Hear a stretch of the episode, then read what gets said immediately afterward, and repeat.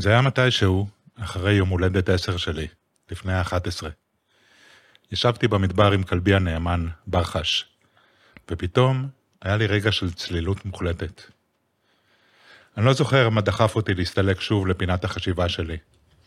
אולי קרה משהו עם ההורים שלי, אולי משהו בבית ספר, אבל פתאום הייתה לי תובנה מצמררת בבהירותה.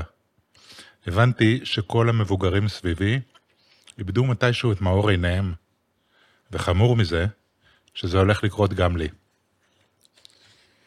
הנה, אני תכף בן אחת עשרה, תכף בן שמונה עשרה, עוד מהצבא, אוניברסיטה, נישואים, משכנתה, ילדים, דוחות מס וחשבונות. הספירה לאחור שלי מתחילה. עם כל שנה שתתווסף לגילי, התכסו העיניים בערפל אפור, שיסנן עוד קצת מהצבע, עוד קצת מהקסם. אני אלמד לסדר את החדר שלי, לגזות ציפורניים בלי שיזכירו לי, לא ללבוש מכנסיים עם קרעים בברכיים, לדבר לעניין, להימנע משטויות. יהיו לי דעות ברורות על כל דבר בעולם. יהיה לי חשבון בנק, תהיה לי עבודה. לאט לאט כל הדברים האלה יהפכו להיות אני, העבודה שלי, הדעות שלי, החשבונות והעניינים שלי, עד שיום אחד יהיה בעולם מין איש כזה, מהסוג שמעורר בי היום רחמים וניכור, והוא יחליף אותי. הוא יתייחס אליי בתור טיוטה חיוורת, אפילו קצת מביכה, של גבי האמיתי. ראיתי איך זה מתחיל לקרות לי, הוא סביבי. בגיל אחת עשרה אתה כבר מתחיל את החניכה לעיוורון הגדול. שיעור ראשון, להתלהב פחות. בגיל שש יכולת לצאת לגשם ולפגוש אותו במלוא הפליאה והחושים. למתוח את זרועותיך על החיבוק הרטוב, לפתוח פה ולשתות כל טיפה כאילו הייתה חלב אם. בגיל אחת עשרה אתה כבר אמור לזכור לקחת מטריה ומעיל. שיעור שני, לעמעם את הדמיון. בגיל שש, ברגע שזחלת אל מתחת למיטה, יכולת לפגוש שם את היקרים שבחבריך ואת המבעיטות שבמפלצותיך. בגיל אחת עשרה, אם תזחל מתחת למיטה, חושך יזהו רק אפלה ואבק. שיעור שלישי, לתייג, למיין ולדרג. בשנותיך הראשונות, כשהרמת את ראשך אל העננים וראית שם פרצופים וחיות, שאר העולם הפסיק להתקיים. בגיל שתים עשרה אתה כבר אמור להבחין שאתה מאחר לשיעור גיטרה ולהרים את ראשך לשמיים רק כדי להעריך אם כדאי לקחת מטריה. בכל פינה ערבו עוד ועוד שיעורים כאלה, זמינים ותקיפים. הייתי מחותר. ראיתי את החברים שלי מתחילים לעבור לשחור לבן, ויכולתי להרגיש את הזרועות האפורות נקרחות סביב קרסולי. וואו. אז שלום לגבי ניצן, סופר, עורך, זכות ממש לארח אותך פה היום. זכות שלי, אחיאל, תודה. השפעת, אני חושב, עליי ועל הרבה מאוד, הרבה מאוד אנשים וישראלים שקראו את הספרים שלך בבדולינה, שובה של המלכה, הפרא, אז ממש אני שמח. הקראת לנו עכשיו את הפתיחה של הספר החדש שיוצאת השבוע. ממש טרי טרי. ממש כן. השבוע, וכבר ברבי המחר של בתום הספרים. על מה הספר הזה? הספר הזה באיזשהו אופן הוא אולי ה... הספר הכי אישי שלי. כל ספר שהוצאתי, כתבתי אותו קודם כל לעצמי. כתבתי, הרגשתי שחסר לי ספר כזה, לא היה אותו בחנויות הספרים, אז כתבתי אותו. אבל הספר הזה הוא טקסט שכתבתי לעצמי באיזושהי יום הולדת כתזכורת, כתזכורת לאיזה ברית שעשיתי עם עצמי בגיל, בגיל הזה, זה הכל אמיתי, בגיל עשר אחת עשרה, כשקיבלתי פאניקה מהמחשבה שאני הולך לאבד כל כך הרבה מהצבעים, מהדמיון, מהקסם, מהייחוד שלי. והספר הזה הוא על, על הפטנט שמצאתי כדי לשמור על זה, על הברית שקראתי עם עצמי, ועל הסוד שגיליתי, ושאני יכול היום לספר לילד על למה זה קורה למבוגרים, ומה לעשות כדי שזה לא יקרה לנו. שם הספר יום הולדת. יום הולדת. להשיג בהכנות הספרים הקרובה לביתכם. ומה שמגניב בספר הזה, שהוא גם הוא כתוב בעצם בצורה של קונספט של ספר ילדים, אבל בעצם בלי ניקוד, זה בעצם ספר למבוגרים, עם ציורים מאוד גדולים, עם טקסטים גדולים, אבל... נכון. שזה גם קנה אותי, שקראתי את זה, לא ראיתי דבר כזה, זה חזק. אני חושב שכל הספרים שלך, מה שאני קראתי לפחות, וגם בטורים, זה באמת על, ה, על השאלה, על הפער הזה, בין ה, מי שאנחנו באמת, לבין מה שתוך שנייה החברה מכניסה אותנו לזה משהו מאוד מסוים, ומה מה עכשיו עם אמרום גבילך, כאילו, מה, מה עושים כאילו, עם, עם הפער הזה? אני חושב שכל כל החיים בעצם, אחד האתגרים הגדולים שלי, הוא אה, לצמצם כמה שאפשר עד כדי לבטל את הפער הזה. ל... לאפשר לעצמי להיות בחוץ, כמו שאני בפנים. וזה לא כל כך פשוט, כי הרבה פעמים אנחנו בהכחשה עצמית לגבי מי אנחנו בפנים. זאת אומרת, עוד לפני שזה בא החוצה, יש איזה חוץ פנימי שלנו, איזה גבי אידיאלי שאנחנו, כל אחד יוצר לעצמו, איזה דימוי. והדימוי הזה הרבה פעמים הוא נוצר כתוצאה מהשפעות חיצוניות של מה נחשב יותר, איך יאהבו אותי יותר, מה פדיחה וכל זה. ואז בעצם אנחנו מתחילים לקצץ לעצמנו את הכנפיים. ומבחינתי, הדבר שהכי חשוב לי בחיים, באמת, זה לשמור על החופש להיות אני, ולהילחם על החופש של כולנו גם, כי אני מרגיש שזה הפצע הכי גדול של המין האנושי. איכשהו, זה, זה, זה לא תמיד היה ככה, זה התרבות המערבית, המודרנית, זה, זה באמת הרף עין בהיסטוריה האנושית, אבל זה נראה לנו כאילו ככה זה, שכשהולכים לחברות יותר ילידיות, אתה רואה מבוגרים וזקנים, שהם כמו ילדים, הם יכולים לצחוק, והם יכולים להשתתות, והם יכולים באמת לשמור על איזשהו ייחוד משלהם, אין איזה דימוי רציני שצריך לשמור עליו של מבוגר אחראי. ואנחנו עושים את זה מתוך מחשבה שזה חובה, ושזה מועיל, ולמעשה מה שזה גורם זה שזה מנתק אותנו מעצמנו, ומסתובבים בעולם מיליארדי אנשים, שכשהם אומרים, אני רוצה לעשות ככה, אני שואף, אני פוחד מזה, אני אוהב את זה, זה בכלל לא הם. זה מה שאמרו להם, זה מה שנחשב, ומי שהם היו, כשהם היו ילדים, ואיך שהם ראו את העולם, ואיך שהם הרגישו, זה כאילו איזה משהו שצריך לזרוק, וזה זה כאילו הפרעה. בעיניי זה הכוח הכי גדול. בעיניי מי שמחובר לזה, הוא גם הרבה יותר מועיל לעולם. הוא יכול לפעול באמת, מתוך איזשהו חיבור פנימי אמיתי, לכוחות שלו, לרצונות שלו, לתשוקות שלו, וכן הלאה. אז חלק מהסיפור, מהסיפור פה, הוא איזושהי ברית שקראתי עם עצמי, על גם איך לשמר את זה בסתר, במחתרת, עד שזה יהיה לגיטימי להוציא את זה, וגם חלק מהבריטה, שברגע שאני מתקבל למגזר המבוגרים, אני מתחיל לטפטף את זה. אני לא בוגד, אלא להפך. ואני עושה את זה גם, כמו שאמרת, גם בספרים שלי, גם בטורים שלי, גם בסדנאות שלי, כל אחד מהם בטכניקה שלו, אבל מבחינתי, בשביל זה אני פה. השאלה, יש שתי שאלות. השאלה הראשונה, איך, איך חיים את זה? איך מצליחים באמת לזכור מי אנחנו? שזה, אני חושב, שאלה שכל הספרים שלך וכל החיים צריכים לענות על השאלה הזאת. והדבר השני, שהוא גם מאתגר, זה איך לחיות את זה ביחד עם החברה, ביחד עם זה שאנחנו חיים פה במדינת ישראל. כאילו, גם אם אתה רוצה לחיות חיים אותנטיים, זה מאוד מאוד קשה לחיות. רק בעובדה שצריך פיסת קרקע לגור עליה, או באיזו דירה קטנה בבניין, היום אתה צריך כל החיים משכנתה. ואז אוטומטית אתה חייב את כל ה... להתחבר לכל המערכת שיש. כן, זה קשור גם ב... לא לקנות רעיונות של ככה זה, ככה זה, אין ככה זה. אני לא משם להם משכנתה. אני גר...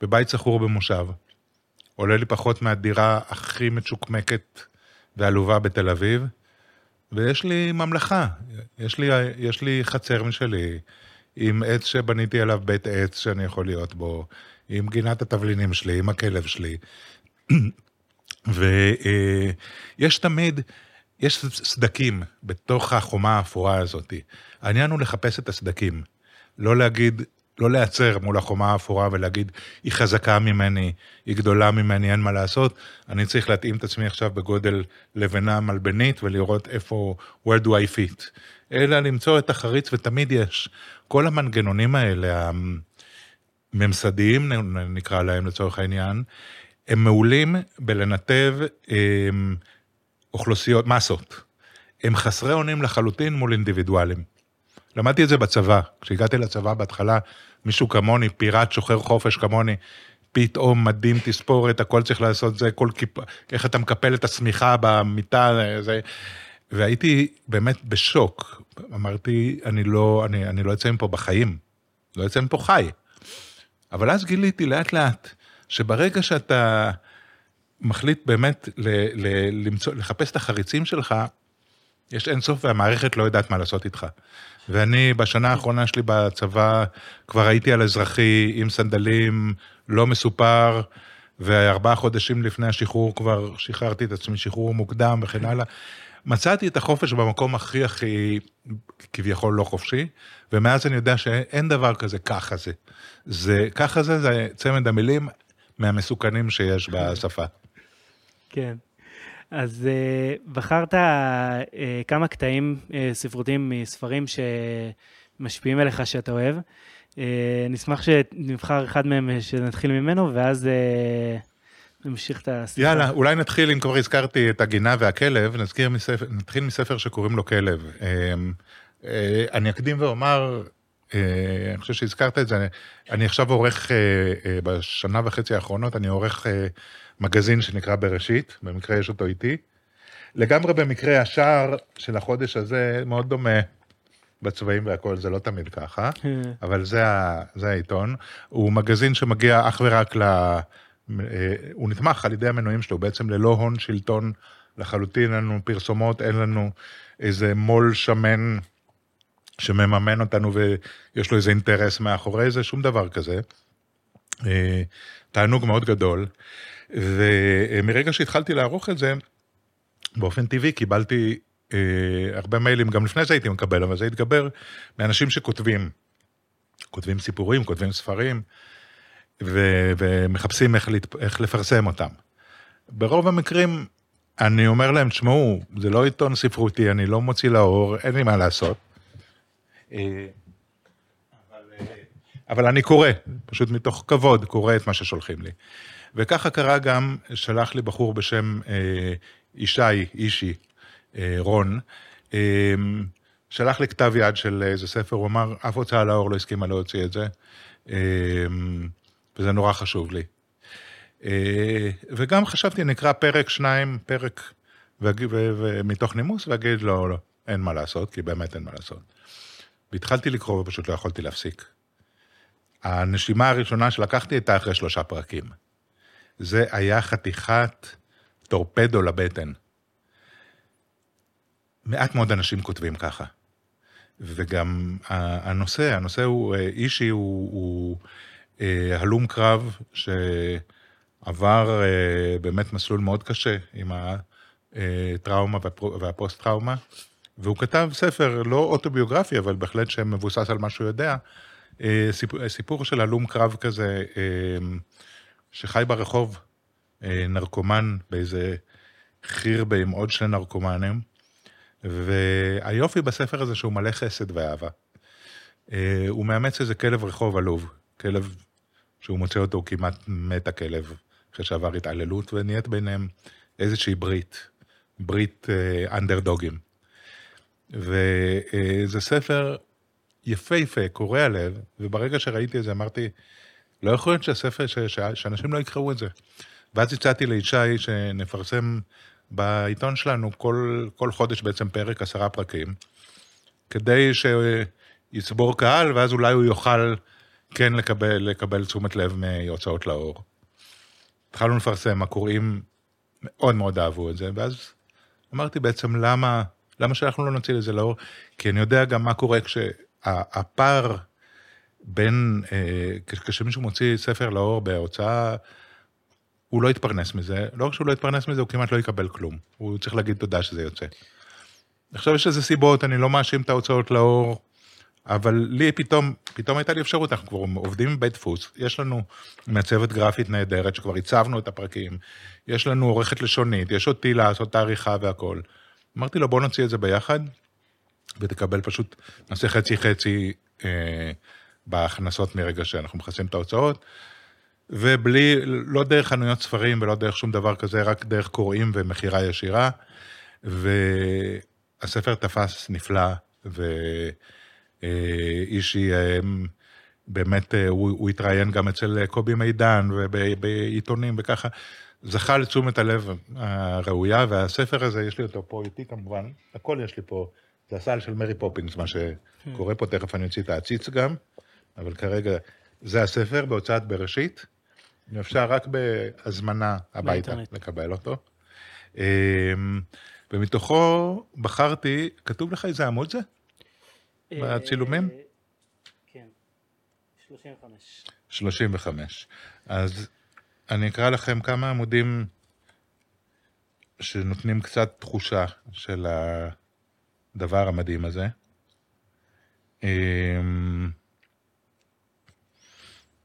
נתחיל מעמוד עשרים וארבע. אני מתחיל מהאמצע. בחוץ השחר פושט על העיר, שחר הגמומי ורטוב שמולחם בעבי גשם כבדים. אני נזכר בווטרינר, רחוב, הוא רץ עם הכלב, הכלב נפצע, והוא רץ למצוא לו מישהו שיטפל בו. רחוב בוגרשוב, אני שומע את המילים, מנסה לתפוס בקרעי תפרים אשר בקושי אוחזים באישיותי, שלא תתפרק, רק לא עכשיו, אבל חתיכות ממני נושרות אל הארץ, ונעלמות בין אבני המדרכה, כמו פיסות אור שקופות. הפחד מתאמר בי, כאילו לא הזרקתי בכלל הירואין. אני מצמיד את אוזניי לפרוותו של כלב, כך קוראים לכלב, כלב. ולא מצליח לשמוע את הלב שלו פועם. הרעש של הפגזים מחריש אוזניים, הם מתפוצצים בכל מקום, שורקים באוויר ומשתקים לי את הגוף. ואני יודע שמישהו הולך למות. כשהכל מתפוצץ, אז העזתים מתים, והמחבלים של החמאס והחיילים שלי וכלב, כולם מתים. זאת לא עזה, זאת תל אביב, אני צועק. והמילים יוצאות נואשות, כמו קרקורי תרנגולת כשהסכין על צווארה, ואפילו שעכשיו בוקר הכל אפור וחשוך של מלחמה, והבניינים נראים של עזה, והאוויר מריח כמו בעזה, מסירחון של פחד. אלו לא פגזים, הכל בראש שלי, הכל בתוך הראש המפורק שלי, אני חוזר על הדברים כמו מנטרה, כאילו שהמילים יביסו את הסיוט. אני מרגיש תרוק נוזל לי מצידי השפתיים. נוזלים במלחמה זה לא טוב, זה אומר שמשהו נפגע, נקרע, דולף. אני שומע את הלב פועל, פועם בתוך הגולגולת, אני לא בעזה, אני בתל אביב, ואין פה פגזים, יש לך כלב גוסס, ואף אחד לא עוזר, אף אחד לא ניגש, אני ממרר בבכי, והדמעות שלי מרטיבות את הכביש, הבניינים סביבי מאיימים כמו קיני מחבלים, מלאים בפתחי מנהרות, ובכל רגע עלול לצוץ מחבל לבוש שחורים עם קלאץ' ולירות על כלב ועליי, אני רץ, נשימתי כבדה ומחרחרת ואני מזיע, הרוח קרה, אני עומד למות. אני יכול להמשיך, אבל אני חושב שזה מעביר באמת את ה... אני קראתי ושמעתי המון רעיונות עם נפגעי קרב, אף פעם לא הצלחתי להבין מה זה אומר, כמו כשקראתי את זה, איך הכל מתערבב, איך כל טריגר, פתאום אתה בעזה, וגם אם אתה יודע שאתה לא בעזה, זה לא עוזר, הפגזים מתפוצצים לך באוזניים. ואנשים, אני חושב שכולנו היום מכירים, או אם לא על עצמנו, אז על אנשים הסביבה הכי קרובה שלנו, שהם בפוסט טראומה מקרבות, וזה ממש אנשים שחיים ככה יום יום. יש לי גם חבר ש... שהוא מעזה מפוסט טראומה, ואנחנו יכולים ללכת ברחוב, פתאום יקפוץ כלב, הבן אדם כאילו יקפוץ. ממשהו טריגרים, כמו שאמרת. מה יש לך להגיד על ה... תראה, אני מאמין שבאיזושהי סקאלה מאוד רחבה, כולנו נפגעי פוסט טראומה. כן.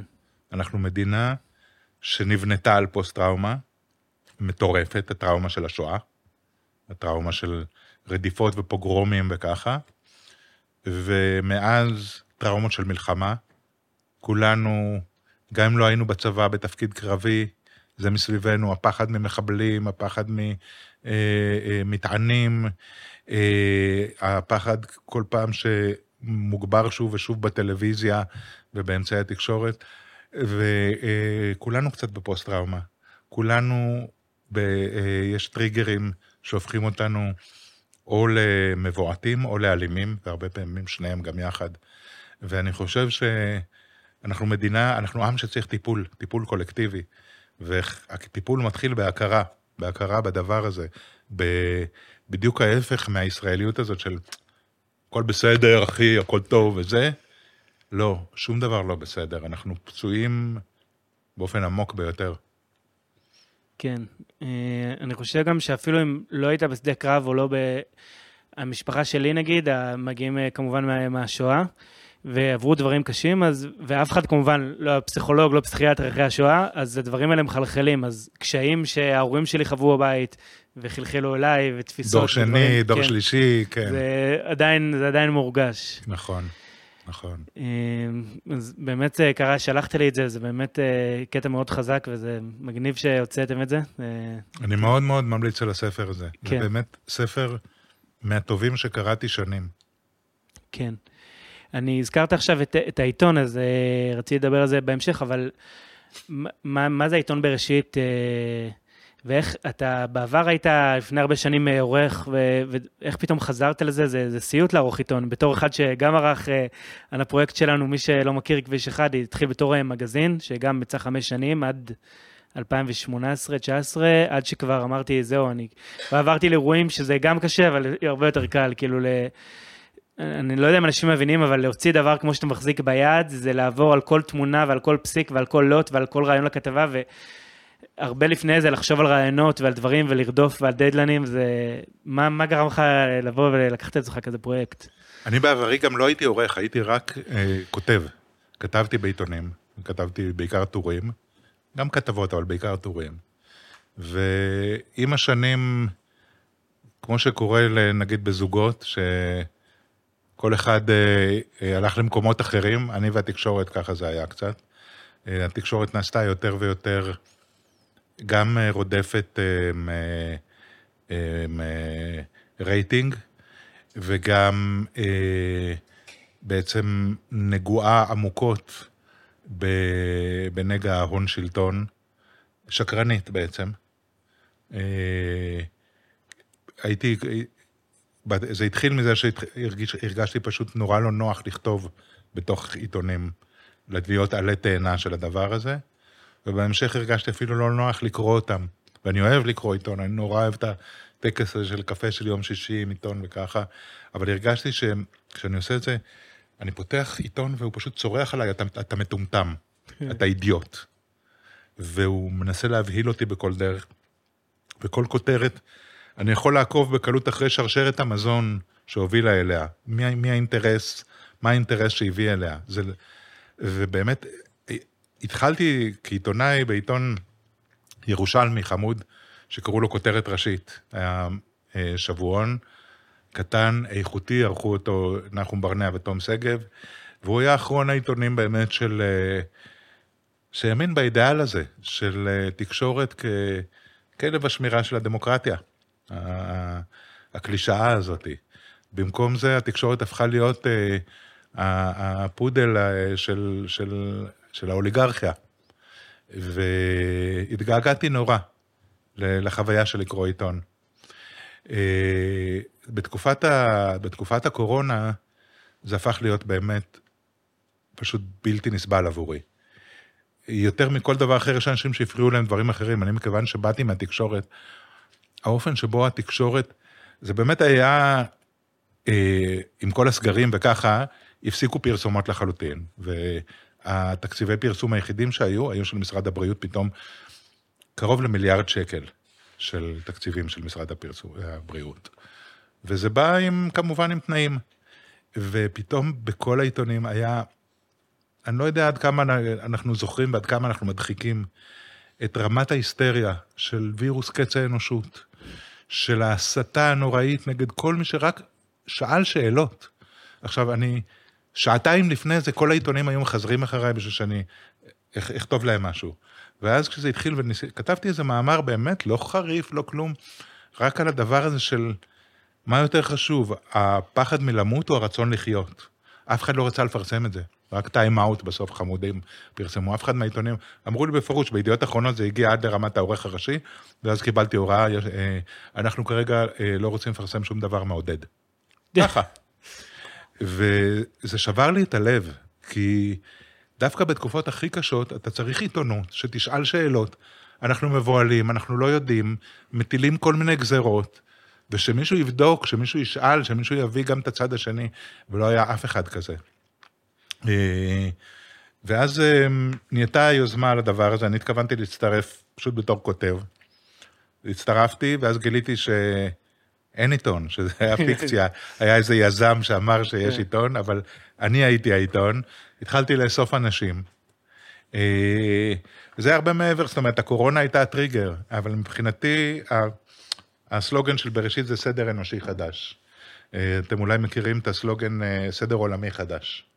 ואני חושב שאנחנו חיים בתקופה שבה באמת המאבק הכי גדול הוא בין, זה חוזר למה שהקראתי מיום הולדת ומכל הדברים שאני עוסק בהם, בין הסמכות הפנימית שלנו, לאיזו סמכות חיצונית, כוחנית, שאומרת לנו מה נכון, מה אנחנו צריכים לעשות, ממה אנחנו צריכים לפחד, מתי מותר לנו לעשות מה, וכן הלאה, לבין באמת הסמכות הפנימית שלנו, האינסטינקטים הראשוניים שלנו, שאני מאמין שהם האמת הכי אותנטית.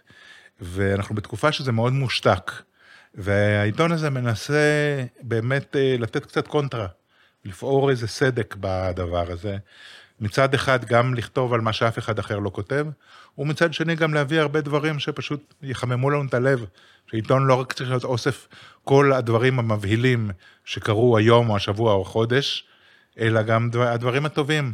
הגיליון שלנו, גיליון ראש השנה, הנושא שלו זה סיבות לקום בבוקר, ובעצם ניסינו קצת לחשוב. אתה כתבת על טור למה לא לקום בבוקר, לא?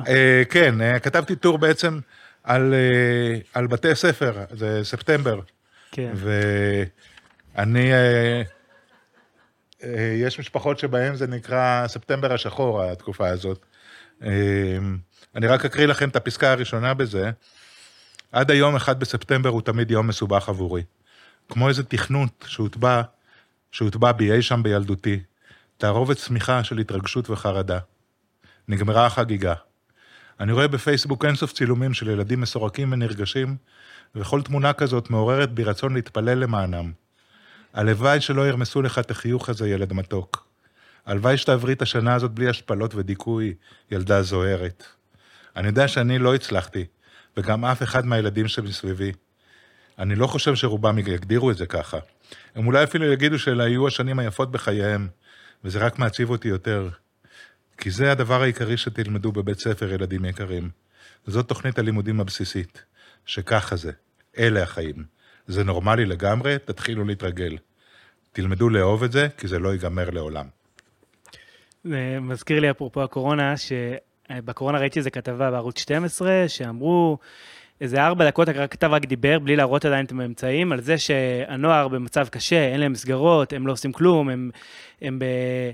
כל היום מעשנים סמים, שותים אלכוהול וזה, ואז בסוף, בסוף הכתבה הראו את הנוער, דיברו איתם, פתאום הנוער התחיל לדבר, ואז אמרתי, וואו, דיברו דברים ממש עמוקים וחכמים כאלה, אמרתי, וואו, זה מה שהאלכוהול גורם להם, ולא בית ספר, אולי, אולי, עדיף, אולי עדיף את האלכוהול, כאילו, כאילו, ממש בהתחלה האמנתי את זה. ו... אני לא זוכר מי זה, מי זה אמר, בגיל, בגיל שש נאלצתי להפסיק את חוג לימודיי, ולהתחיל ללכת לבית הספר. כן, כן. כן. אז הבעיה היא שהיום לא ללכת לבית ספר זה משהו פלילי, זה מאוד קשה. לגמרי. נכון, אבל גם זה מאוד מאתגר. זה מאוד קשה, ויושבים עליכם ובודקים, ועדיין צריך להעביר את התוכנית של משרד החינוך, וזה לא שחופשי, אני אחנך איך שאני רוצה. בגיליון הקרוב של בראשית, שייצא ממש לקראת סוכות, יש לנו כתבה גדולה על איך בעצם נולד מוסד בתי הספר, כמו שאנחנו מכירים אותו היום. וזה לא יאומן, זה לא יאומן, ציטוטים של מי שבאמת אה, בראו את זה, זה התחיל מ, אה, מפרוסיה, וחד משמעית, ההצהרה היא, אנחנו רוצים ליצור אוכלוסייה צייתנית, שלא תחשוב באופן עצמאי. זה היה הפורמט, והוא אומץ אחר כך בארצות הברית, על ידי אה, אה, קרנגי ורוקפלר, שני המיליארדרים הגדולים, שאכן היו מעוניינים בכוח עבודה רב וצייתן, וגם הם, הסיבה, זה ממש ציטוטים שלהם, זאת אומרת, זה לא יאומן, שהדברים נאמרו. הבית ספר שאני למדתי בו, מוצב כמו בית כלא, הכל עם סורגים, סורגים, שומר בכניסה, עונשים. וגם הייתי גם בכלא האמיתי, אז די, כאילו, בכלא האמיתי, אחר כך הייתי גם באיזה פנימיה, בכלא האמיתי היה יותר תנאים, כאילו. זה יותר חופש. לא, היה, כן, גם ברור יותר חופש, אבל גם האמיתה היה יותר מרווח למיטות, במקומות הקומתיים, היה כאילו יותר, הטלוויזיה כמה שעות. לגמרי, לגמרי, כן. זה... זה, זה גם דבר שכאילו, אני באמת כאילו שמח שיש אנשים כמוך עם הדברים האלה, כי, כי זה כאילו, זה נראה מאוד נורמלי בתרבות של היום, בתי ספר, יש כמובן אלטרנטיבים לאט לאט, אבל בתי ספר הרגילים. לאט לאט וקשה קשה, משרד כן. החינוך עושה להם את המוות. וכאילו ש... זה כאילו כמו שהפעם בתי ילדים, וזה נראה לגיטימי, mm-hmm. וזה לא מזמן הפעם הזה, כן? Mm-hmm. כאילו אומר אריאל עוד היה כן. בבית ילדים כזה, אז כאילו... כן, אפרופו אומר... פוסט טראומה, כן. כאילו... כן. וגם צריך לשאול אותך על העיתון, אתה נהנה מלערוך את זה, כאילו איפה זה והחופש שלך, לא יודע, עכשיו ליצור, או שזה כאילו אתה מרגיש שזה היצירה שלך? זה כמובן היצירה שלי, אני בחיים לא עבדתי כמו שאני עובד פה. זהו, זה אינטנסיבי. זה באמת, אתה יודע, איזו עבודה, ואנחנו, העיתון הוא גם, הוא גם, העיתון הכי יפה בארץ בעיניי, באמת, הוא יפה יפה, הוא גם העיתון הכי טוב בארץ, קל לי להגיד את זה, הוא טוב לא רק ברמת האיכות, אלא כי הוא טוב לב, הוא עיתון טוב לב, הוא עיתון שבא באמת, אה, בא להביא את הקול של ה, הסיסמה הפנימית שלנו, של המערכת, זה האיש הקטן הוא הסיפור הגדול, כל הזמן לראות את הבן אדם שמאחורי הסיפורים, אז אני נורא נהנה, זו יצירה גדולה, לא ידעתי שעריכת עיתון, מעבר לכל העבודה הטכנית שהיא אינסופית, בערך שישים אחוז מזה, זה בכלל אה, פסיכולוגיה. לעבוד עם כותבים ועם אה, אנשי יצירה. ו... ולא רוצים ש... ככה זה... אני יודע, אני הייתי בצד השני ועשיתי את המוות לאורחים שלי. עכשיו אני ההוא שצריך להתמודד עם זה, אז זה גם חלק מזה. אבל אה, כשהתחלנו את זה, אני, ביני לבין עצמי, ורק עם האנשים הכי קרובים לי, הודיתי ש... אם אני נדרש לאמר, אני נותן לזה בערך שלושים אחוז סיכוי לשרוד חצי שנה. כי זה באמת היה כנגד כל הסיכויים. אנחנו כבר שנה וחצי, אנחנו גדלים כל הזמן. זה נס, כל גיליון מחדש הוא נס. כל גיליון יותר טוב מהגיליון הקודם. אנחנו, אני לא ידעתי איך לערוך עיתון, אני לא חשבתי ולא לא, לא הצהרתי שיש לי את הכישורים להיות עורך עיתון, פשוט לא היה מישהו אחר שיעשה את זה. אבל אני לומד.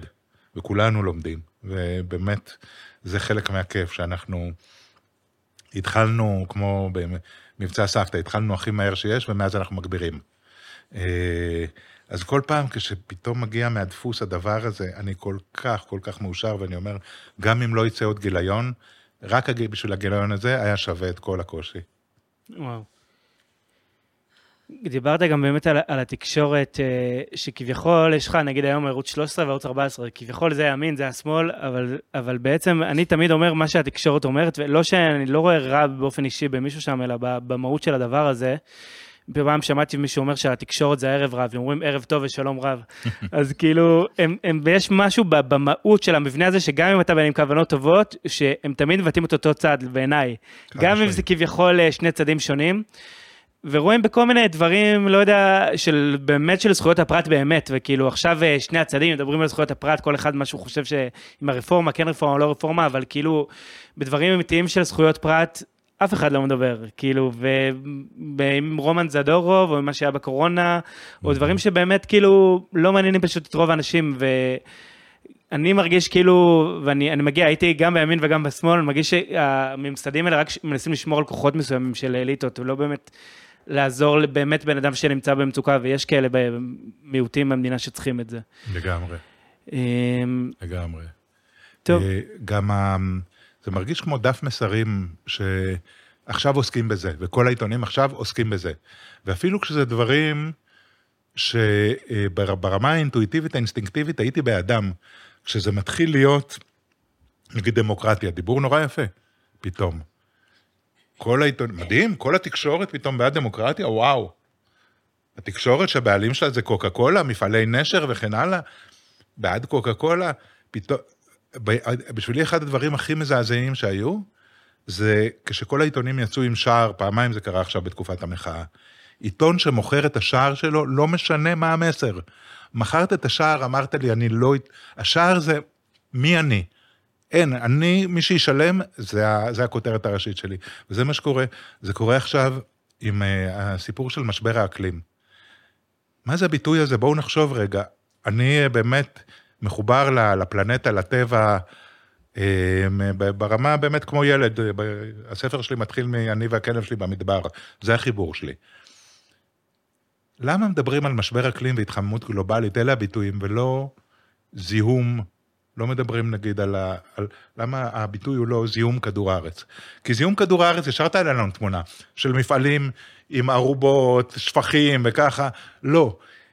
התחממות גלובלית זה כבר משהו של מדענים, שהם יגידו לנו, בדיוק כמו בקורונה, אנחנו לא יכולים למדוד את זה הרי. ממך, לתת אותו לפוליטיקאים. כן, משבר האקלים, מה, האקלים במשבר? הוא צריך פסיכולוג? מה, מה, מה זה הסיפור הזה, משבר האקלים? זה הכל איזה ביטויים כאלה מאוד אמורפיים, שדרכם פתאום אפשר לעשות צעדים, שאיכשהו בדרך קסם, שוב ושוב, כל הצעדים הם על האזרח. ועונשים, אם אתה, עוד, יש כבר מדינות שיש בהם אה, אה, דרכון פחמן, שאתה, כרגע זה, אתה מקבל נקודת בונוס, אחרי זה זה יהיה גם אנשים, לפי כמה אתה זה. מדינות רבות באירופה, יש לכם מצלמות ליד הפחים, שיראו שאתה ממחזר, בודקים מה זרקת לפח, או במקומות אחרים, הדרכון, תעודת זהות הביומטרית, אתה רק יכול לפתוח את הפח, ולהכניס פנימה. ומי שקובעים את החוקים האלה, בוועידות אקלים, שכולם מגיעים אליהם, במטוסי סילון, בחסות קוקה קולה, אנחנו אמורים לסמוך עליהם, שבאמת הם דואגים לכדור הארץ, אבל פתאום העיתונים, אני אספתי בשבועיים האחרונים, פשוט ידיעות, אה, כבר, לא, זה לא התחממות גלובלית, זה רתיחה גלובלית, והגזמות מטורפות וככה, עוד פעם, הבהלה בדיוק כמו קץ האנושות, ואז נסכים לכל צעד שיפילו עלינו, בדיוק כמו שהיה בקורונה, ואני ככל שאני אוהב את כדור הארץ, אני לא מוכן, ברגע שאני רואה שכל העיתונים מדברים באותה שפה, פה חשדתי, פה כאן אני אומר, משהו כאן מסריח. אגב, זה, זה, זהו, אמרת גם, הם קובעים לך את הסדר יום, הם גם, המרוויחים היחידים הם, זה הם ואולי חברי כנסת, כי מי הרוויח מזה שהקורונה היה שנתיים, שלוש, זה לא עזב אותנו, מערכות בחירות, זה כל הזמן תה, תהיה במסך, כל הזמן עלות פרסומות, והם מתג אותם כ... העליונים, אותם ואת הפוליטיקאים. אנשים איבדו פה הכל. וכאילו לאבד את ה... באמת את ה... אני מרגיש כאילו קראתי הרבה מעט מגדי וגורדון וכל מיני, כל המקומות. כל הרעיון שלהם, של ההוגים, אני חושב, טובים האלה, שהאחריות היא שלך, אישית. וכל הבעיה הכי גדולה זה שאנחנו נותנים כוח למדינה, לתקשורת, ל...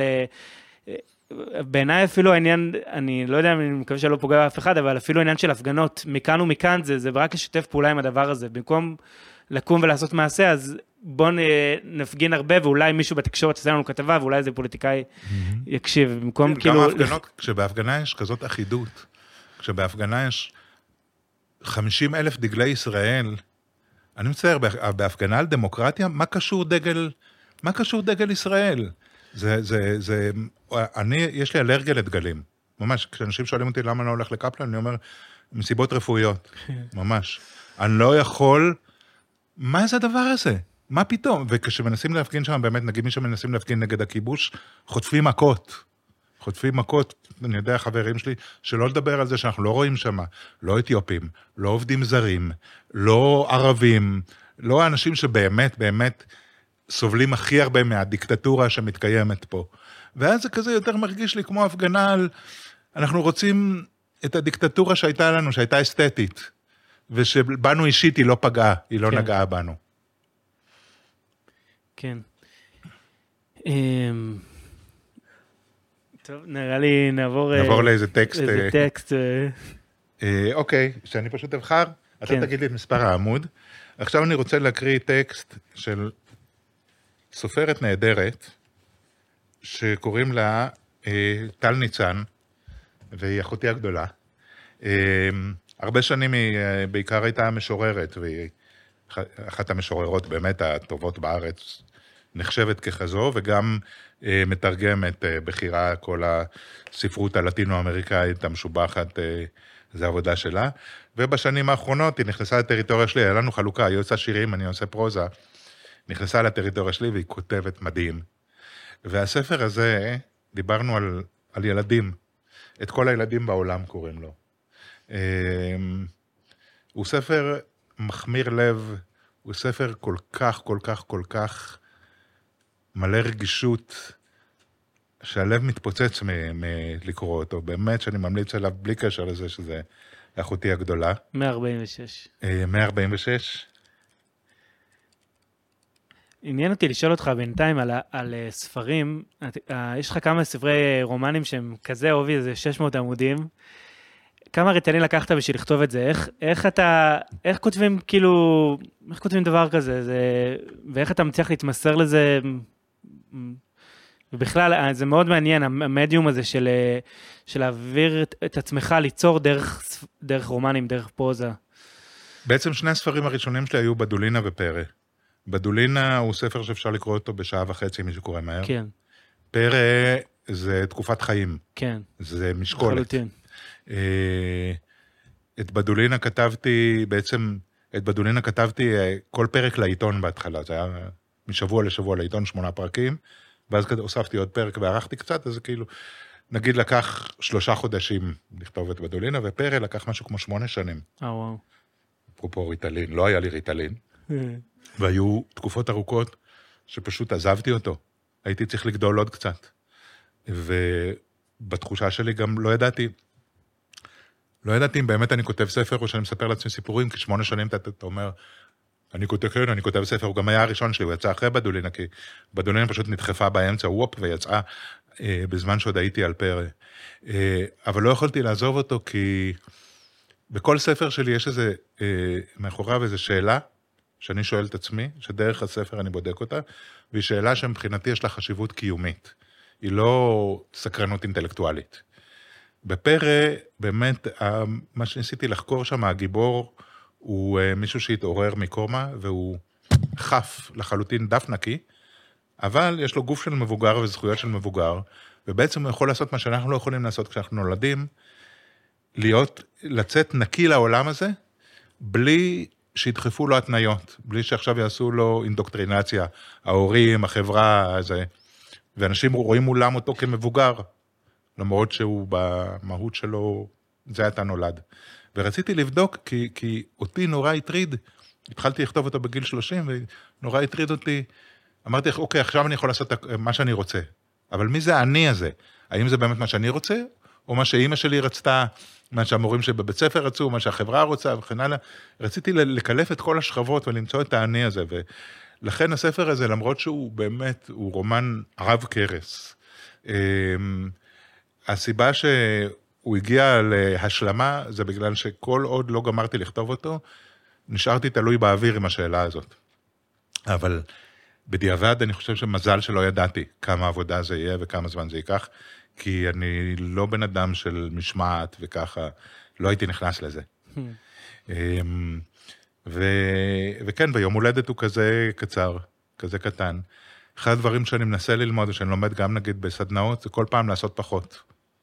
לעשות רק את מה שצריך ולא יותר. וזה באמת סוד הצמצום. אוקיי, עכשיו נקריא מאה ארבעים ושש אמרנו? כן. רק הילד והחתולה ישנו בלילה ובקומה השלישית. שני המבוגרים, יש פה סיפור במקביל על שני מבוגרים, אחת היא אמא חד הורית, והשני הוא איש בודד שחי באותו בניין. חלק גדול מהספר הם בכלל לא נפגשים, אחר כך יש ביניהם מפגש, שהחיבור הוא דווקא דרך הילד שלה. רק הילד והחתולה ישנו בלילה ובקומה השלישית. שני המבוגרים התהלכו סביב סביב בדירות הקטנות הזהות, כמו בדואט חוצה קירות. לאן שלא הפנה אלכס את עיניו, ראה אותה תמונה. גדר, גדר הסורגים והשיחים הצמודים אליה, שמפאת גובהו לא הסתירו מעיניו את החצר של גן הילדים, ואת התנועה החריגה, העזה מדי, שהתרחשה שם בפנים ולחדה את מבטו. שני ילדים עומדים ובועטים בילד אחר, ששרוע על החול לרגליהם, זרועותיו מסתירות את פניו. לפי התור בעטו בו, בתואם, בשיטתיות, בלי להט, כמעט בשלווה, כמתמסרים בכדור. אלכס התאבן. כמו בסיוטים, רצה לצעוק ושום קול לא בקע. ואז איבדו השניים עניין פתאום והלכו להם, ונועם, זה הילד, התיישב לאט ומחה את החול מפניו, בידו, בתנועה שנראתה שגורה, לא חדשה. תנועה שאלכס ידע לא תרפה ממנו עוד. לנגן שוב לא הצליח. עלה בדעתו שהוא, שמכיר מקרוב את הזירה הזאת, חסרת הרחמים, היה צריך לדעת מראש ולהזהיר. הילד הרח המוטל על החול, מקופל בתוך עצמו, נעדף מעט עם כל ביתה ואינו יכול כלום, רק ידיו מגוננות על ראשו. נצרב לו ברשתית. נזכר שברגע ההוא, כשהתגלו לו פני הילד הנבעט, לא הפתעה החזה בו, אלא האימה שלנוכח בלהה שהתגשמה. בשנותיו בגן ובבית הספר ראה וגם ספג אין ספור מכות. הן היו חלק טורדני אבל בלתי נמנע משגרת הילדות. כמו הצטננות או שיעמום, או בוחן פתע או נערה מעליבה. איש לא ירער על הכרחיותן. מאז שזכר את עצמו ידע שיש מכים ויש סופגים. וכילד גמלוני, ממושקף ושמנמן, נמנע תמיד עם האחרונים. גם זה היה מובן והכרחי. כעבור שנים הבין שלא היה בוחר בסוג השני, גם אילו היה יכול, והבין כמה רעיל היה הקיום שהסכין עמו, כמו כולם. כמה מעוות יכול להיות מה שאנחנו קוראים לו דרך הטבע או גזרת גורל. ככל שגדל, התמעטו המכות שקיבל, כאילו השלים איזו מכסה. הוא היה תלמיד רגיל, בעל ציונים גבוהים מעט מהממוצע, ביישן אבל ידידותי, מצוי תמיד במרחק ביטחון ממהומות, היכן שהוא בין השוליים לעין הסערה. לרוב לא עורר רגשות עזים יותר מחיבה או אדישות, וגם אם ספג פה ושם ריקושטים מאבקי כוח, הניחו לו די מהר לטובת יריבים ראויים או קורבנות מובהקים ממנו. בגיל שתים עשרה החל לגבוה, ויום אחד, כעבור כשנה, הסתכל מסביבו וקלט שהוא הילד הגבוה ביותר בכיתתו ובשתי המקבילות. מאותו רגע לא נגעו בו עוד, בלי שהצטרך לנקוף אצבע לשם כך. די, די היה בידיעתו שלו את גודלו. עד שבכיתה ח' הגיע ילד חדש. וואו, זה גם חזק מאוד. הביטוי הזה, אני חושב הרבה ילדים, רק עכשיו שנסעתי לפה, שמעתי בחדשות על איזה נערה שהרביצו לה, ו... כן. וזה גם זה, זה פוסט-טראומה מורכבת לכל החיים, דבר כזה ש... כן, כן. ואנשים אומרים, מבוגרים, זה גם אחת הסיבות שבשבילי הספר יום הולדת הוא כל כך חשוב. כי מבוגרים... הם כל כך שוכחים, ואומרים לילדים, תהנה, תהנה, עכשיו בחיים שלך אין דאגות, והם חושבים על, החי... על הילדים באיזה איזה קיום כזה של צבעי פסטל והכל קטן, איפה? ההתמודדויות הכי, הכי קשות שלנו. כל הדברים שכל החיים יהיו, נתמודד איתם, אנחנו פוגשים אותם לראשונה בילדות, כשאנחנו שום כלים, בגידה, אלימות, מוות, שקר, כל הדברים האלה, בום, בפרצוף, והרבה פעמים אין מי שיגן עלינו, אין מי שישמור עלינו, ואנחנו פשוט אה, שכבה אחרי שכבה של טראומה, שכבה אחרי שכבה של שריון שיעמעם את חוויית החיים שלנו כדי שנוכל לשרוד, ואז בסופו של דבר אנחנו מסתובבים קליפות קשות שלא נותנות לשום דבר להיכנס אליהן, וכל אחד עושה את זה לשני, והקורבן מקרבן את, ה, את הבא בתור, עד שבכיתה ח' מגיע ילד חדש, כמו שהוא כתב פה. ואני חושב שאחד, נגיד, הטיפים שלי הכי חשובים להורים, יש לי שני ילדים, וזה בשבילי אחד השיעורים הכי גדולים, אחד הטיפים הכי גדולים, איך להיות הורה טוב, תזכור את עצמך כילד. אל, אל, אל תהיה מבוגר חכם, תהיה ילד, תהיה רגע ילד, תבין מה עובר עליו באמת, ואז אתה יכול באמת לעזור לו, אחרת... אתה תעשה לו בדיוק מה שעשו לך. כן. הילדים, אני גם חושב שילדות זו התקופה הכי קשה, כי אתה חסר אונים, אתה לא יכול להחליט טוב, אני לא הולך לבית ספר. אני סבלתי בבית ספר שהייתי בתור ילד, מה, מכולם, ובעיקר בעצם המסגרת, אבל לא, לא העליתי לדעתי בכלל עד גיל מבוגר, שאני בכלל, רגע, אני יכול להגיד שאני לא רוצה. אח שלי הקטן כבר מרד ואף מבית ספר, ומצא איזה מקום אלטרנטיבי, אבל אני בכלל לא העזתי כאילו להגיד, רגע, אני לא בא לי להיות פה, כי זה מה שצריך. אתה, זה מה שאתה נולד אליו. ככה זה, ככה זה. ככה זה. ו... וכמה קשיים שיש בתור מבוגר, ותמיד יש קשיים כל החיים, אז בתור מבוגר אתה, יש לך את החופש שלך להתפטר, או לבחור, או לא להתפטר, אבל יש משהו, כמו שאמרת, שילדים באמת חסרי אונים, וזה... צריך יותר לשים לב אליהם. נכון. קטע הבא שבחרת? קטע הבא שבחרתי תראו, הספר הזה כבר מתפורר,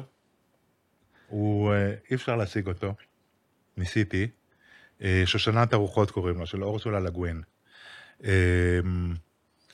אורסולה לה גווין פעלה בשנות ה-שבעים של המאה הקודמת, שהייתה בעצם תור הזהב של המדע בדיוני והפנטזיה. כשבתקופה הזאת באמת הרבה מהסופרים הכי טובים פנו לז'אנר הזה, כי זה היה ז'אנר, בניגוד למה שהיום אנחנו רואים בנטפליקס, כל מיני סדרות מדע בדיוני וזה, רובן זבל מוחלט.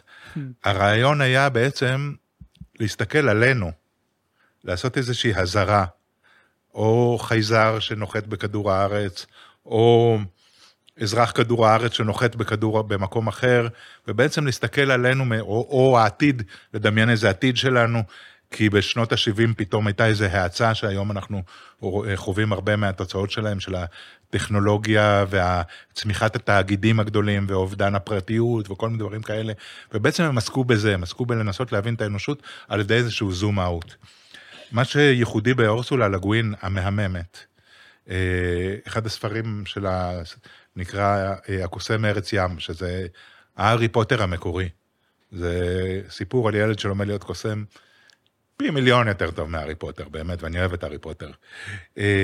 והיא, חלק מהיופי, היא באמת, היא גם סופרת וגם משוררת, והיא עברה את הילדות של האבא שלה, היה בשליחויות בכל מיני מקומות בעולם, באפריקה ובאינדונזיה וככה, אז היא ראתה המון תרבויות, והייתה בה איזו סובלנות מאוד מאוד גדולה, גם ברמה התרבותית, גם ברמה המגדרית, שהקדימה את זמנה בעשורים שלמים.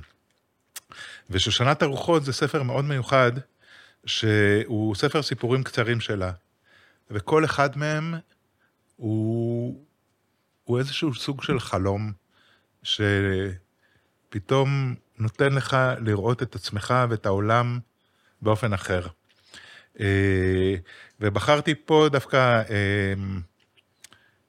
בסיפור מאוד פיוטי, שאני אקריא לכם רק את ההתחלה שלו, שאני התחברתי אליו בתור סופר, בתור מי שצריך לפעמים להעביר מקום או תמונה או רעיון במילים. לסיפור הזה קוראים הדיווח הראשון של הנוכרי שספינתו נטרפה לקדן של דרב.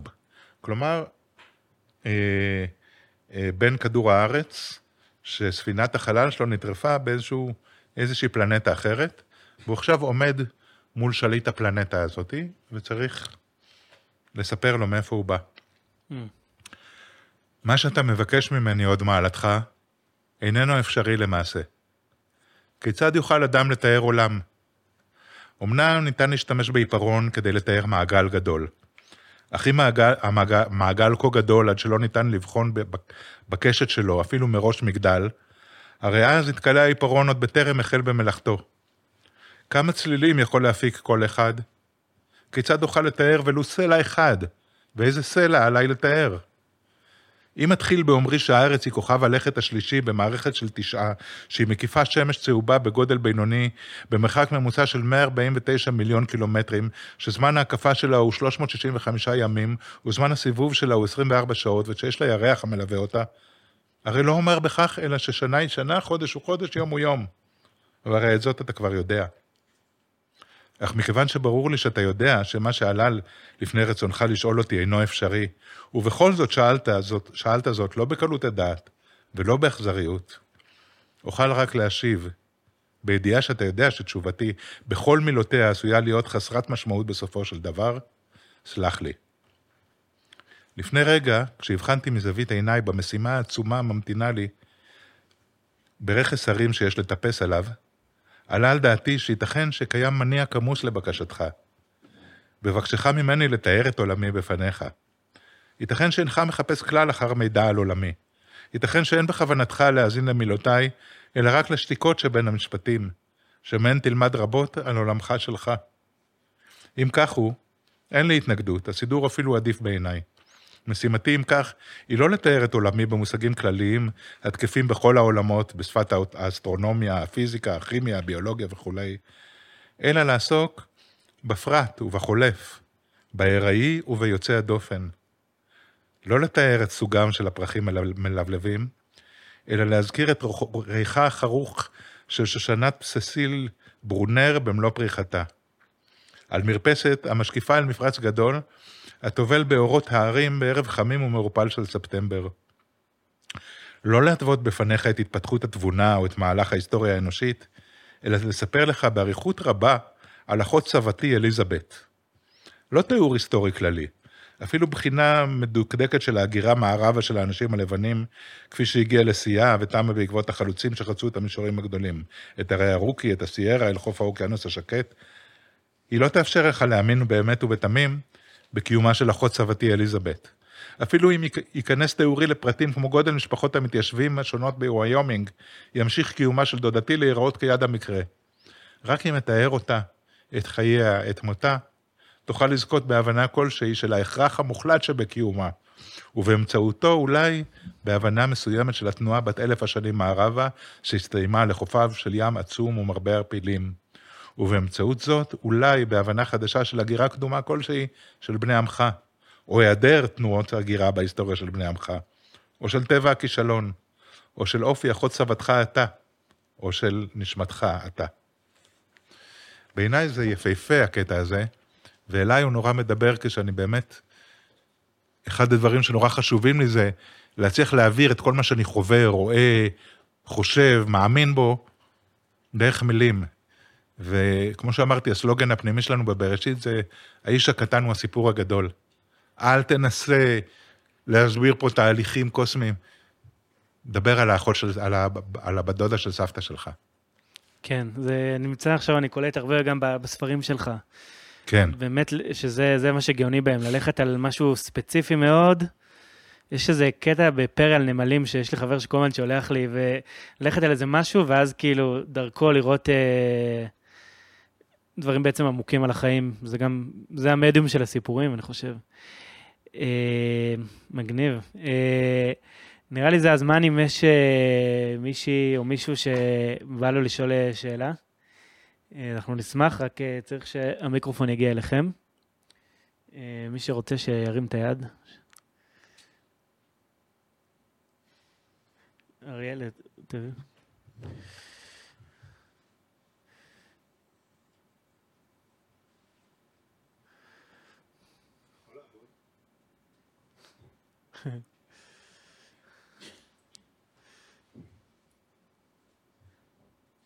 שומעים אותי? כן.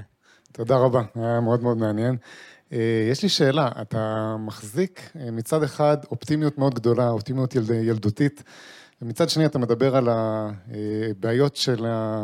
שהם במובן מסוים, לא, לא יודע אם הייתי משתמש במילה פסימיות, אבל מורכבות.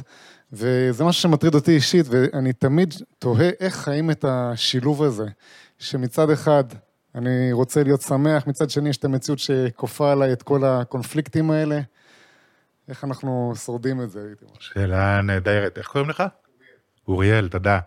זה בהחלט שאלה שמעסיקה אותי הרבה. חלק מהתשובה הוא ביולוגי. אני חושב שחסרה לי איזו עונה במוח שמאפשרת להישאר פסימי. יש לי הצפה של אוקסיטוצין בדם כל הזמן, עודף אוקסיטוצין. אז חלק מזה הוא פשוט באמת מולד, ואז גם הפכתי את זה לאידיאולוגיה, אני חושב. אבל חלק אחר הוא באמת ההבנה שאנחנו לא בוחרים לאיזו תקופה להיוולד. ואנשים כבר חיו בתקופות מאוד אפלות.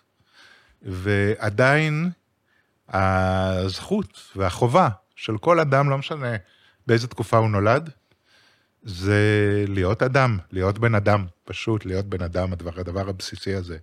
ולראות שמישהו מולך הוא בן אדם. ואני חושב, כמו שגיליתי, נגיד, בצבא, איך כל המערכות הגדולות האלה הן חסרות אונים לחלוטין מול אינדיבידואלים.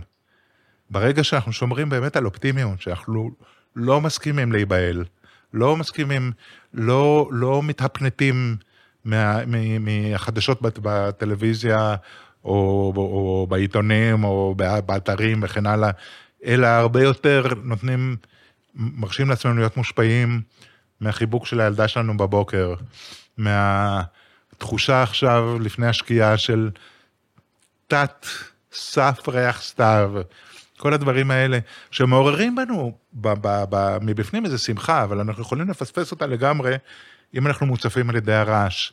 אם אנחנו לא מפספסים את זה, אם אנחנו חיים את זה, זה המרד הכי גדול, זה אי אפשר להכניע, אי אפשר לדכא, אדם שזוכר מי הוא, אדם שזוכר את ילדותו, אדם שזוכר שיש לו כנפיים, ואני מאמין, באמת אני מאמין, למרות שהכוחות הם כאילו לא כוחות, יש תאגידים רבי כוח שכל אמצעי התקשורת שייכים להם, והפורום הכלכלי העולמי, וארגון הבריאות העולמי שנשלט על ידי ביל גייטס ווואטאבר, וחברות הפארמה ובלה בלה בלה, וכל אלה, בסופו של דבר תמיד המאבק הוא מאבק, אנחנו יצורים של סיפורים, בני אדם אין לנו כלום חוץ מסיפור, לשום דבר אין משמעות, לדבר הזה אין משמעות, אם אני, אין לי את הקונטקסט שלו, אם אני לא יודע מה זה כוס ומה זה בירה, לא, ואין לי סיפור לגבי הדבר הזה. ובאותו אופן, כיום יש מלחמת נרטיבים, מלחמה שנרטיב אחד אומר, ככה זה, ונרטיב אחר אומר, סלחו לי, זובי, זובי, לא ככה זה, אני אעשה מה שאני רוצה.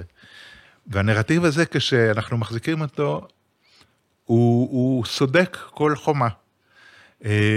לכן חשוב לי להוציא ספרים כאלה ולהוציא את העיתון הזה, אבל יותר מזה חשוב לי ביום יום, במפגשים שלי עם אנשים, כשמולי עומד בן אדם אפור כביכול ורשמי וככה, אני לא מאמין לזה, זה קליפה כזאת דקה. מתחת לזה יש ילד שמחכה רק שיקראו לו, בוא לשחק איתי. וזה מה שאני מנסה לעשות, לפגוש את הילד ולקרוא לו לשחק איתי, וככה ככה יוצרים מרד, ככה מנצחים, אני באמת מאמין בזה. מהמם. עוד שאלות? יש שאלה. רגע, זה מיקרופון. איך אני אצלם את עצמי? בוא בוא תעמוד לידי ואז... אולי אני אשאר פשוט אנונימי, כאילו שישמעו רק קול, קול זה יותר מהסיפור מהתמונה, לא? לא, נראה לי תמוד פוטוגני, בוא. טוב, השאלה שלי, אבל היא גם קצת מתחכמת. חנני. נעים מאוד, חנני. נעים מאוד, אני קראתי את בדולינה לפני מלא מלא שנים, אז אני חושש שאולי השאלה שלי לא רלוונטית, אבל היא כזאת, היא קצת מורכבת. אם בכלל שאלה, אוי לא, התחלתי גרוע.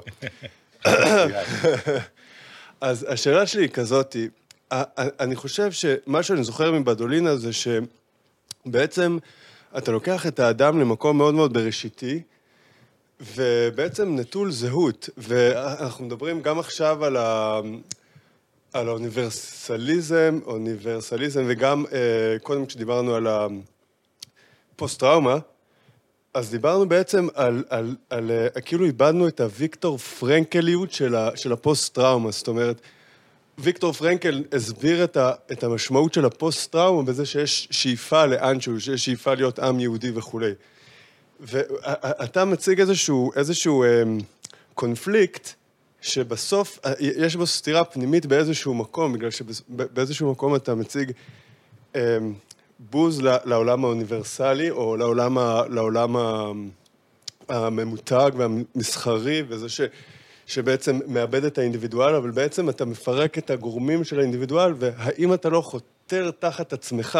במובן הזה. יש פה שאלה, אתה מבין את השאלה שלי? יש פה שאלה, אני לא בטוח שאני מבין אותה. אז אני חושב ש... אני אשאל את זה ככה, אתה מפרק... גם הכתב עת שקוראים לו בראשית, הוא כתב עת שלוקח את הבן אדם בעצם לראשוניות, לבראשיתיות, אבל הוא בעצם מפרק את הזהות מה... את הזהות הקולקטיבית. את הזהות הקולקטיבית, אבל עם מה הוא נשאר? זאת השאלה שלי אולי. זה לא ש... זה... כן, כן, נכון. תביא, תביא, תביא. אני חולם מיקרופון. כן, אני חושב שזהות קולקטיבית היא תמיד זהות מזויפת. היא משהו שיכול להיות גלגלי עזר, להיאחז בו. אני שייך, נגיד, זה מתחיל מי, אני שייך להורים שלי. וזה נכון במידה מסוימת, ובאיזשהו שלב טוב ובריא להיפרד מזה. אני שייך לתנועת נוער שלי. אני בנוער העובד, והשומר הצעיר הם האויב. וזה נחמד בתור משחק, טוב כמה שמהר, יותר מהר לשחרר את זה, ולהבין שגם שם יש ילדים בדיוק כמוני. אני שייך לעם שלי, ואז קוראים דברים מזעזעים, שאתה פשוט לא רואה אנשים מעם אחר, בתור יצורי אנוש. וזה מגיע ליכולת באמת, להתעלם מסבל היום ונורא, כי הם לא בעם שלי. אני חושב שהמצבו האידיאלי של אדם, הוא כשהזהות שלו רק אישית ולא קולקטיבית. ואני חושב שזה, אנחנו כמין אנושי, אנחנו עדיין יצורים מאוד חדשים על פני כדור הארץ. באמת, אנחנו עדיין בשלב הבטא, בשלב הניסוי. היו יצורים שהחזיקו מעמד הרבה יותר מאיתנו ואינם. ויש פה איזה תהליך, ועכשיו אנחנו נמצאים באיזה, באמת עוד איזה מבחן. אני מאמין שחלק מההתבגרות החיובית שלנו, ככל שנצליח, שעכשיו אנחנו נדרשים לה, בגלל שיש מצד אחד באמת כוח קולקטיבי נורא חזק, הגלובליזם. התנועה הגלובליסטית, הגלובליסטית שאומרת, כולם שייכים לאיזה אה, מנגנון אחד. ראינו בתקופת הקורונה, נגיד שכל המדינות פעלו באותו אופן, ועכשיו ישראל עומדת לחתום ממש בחודש הבא על אמנה של ארגון הבריאות העולמי, שמקנה לו סמכויות שמעבר לסמכויות המדינה, ומתי מדינות הולכות לחתום על זה, בפעם הבאה שתוכרז מגפה, ארגון אחד יכול לקבוע לכל המדינות, ולממשלות אסור להתנגד, הם חתמו על, על הסכמה, מה עושים, אם מותר לצאת מהמדינה או לא, אם מותר לצאת מהבית או לא, מצעדי הענישה וכן הלאה, זאת אומרת, יש איזה באמת נטייה לעשות איזה, להגדיל, אם התחלנו מההורים, משפחה, תנועת נוער, עם, עכשיו אנחנו כולנו שייכים לאיזה קולקטיב, ממש כמו בתקופה הקומוניסטית, שמנוהל ביחד. ובעיניי זה נהדר, כי זה כל כך, כל כך, כל כך מופרך כבר, שאני לא מאמין, אני חושב שזה רעיונות שיכולים לעלות רק במוחם של אנשים שאיבדו כל קשר עם מה זה להיות בן אדם. זה לא יעבוד, ולהפך, זה דורש מאיתנו, זה, זה מאלץ אותנו, כל אחד מאיתנו למצוא מחדש את האני שאינו חלק מהקולקטיב. מי אני שהוא לא המסה האפורה הזאת? בעיניי שם התקווה הגדולה, אני לא חושב שיש פה סתירה, אני לא חושב שזה מפרק באמת את מי שאני, אלא זה מחזק את מי שאני, ואני יכול לאהוב את מדינת ישראל, אני יכול לאהוב את מכבי תל אביב, או בית"ר ירושלים, אני יכול לאהוב את המשפחה שלי, אני יכול לאהוב את אהובתי, אבל אני לא שייך לאף אחד מהדברים האלה, ואף אחד מהדברים האלה לא שייך לי. כל אחד מאיתנו הוא, הוא, הוא קוסמוס, הוא יקום שלם, מורכב כל כך, מלא כל כך בצבעים ייחודיים, שככל שאני שומר על זה, ומראה את זה החוצה, ככה אני מעודד גם אנשים אחרים אה, לעשות את זה, ו, אה, ואז אין לי צורך באיזו השתייכות, באיזה גלגלי עזר כאלה, שבלעדיהם אני מרגיש עבוד, אלא להפך, אני מרגיש הרבה יותר שייך. כל הדברים האלה לא יכולים להיות תחליף לתחושת ההתשייכות של אדם, כשהוא יושב ליד מעיין ויש לו צל מעליו, מעל הראש שלו, והציפורים מצייצות, והוא מרגיש פתאום וואי, אני במקום, הכל הוא אחד. שום דבר לא יכול להחליף את זה. שום דבר חיצוני, שום קולקטיב.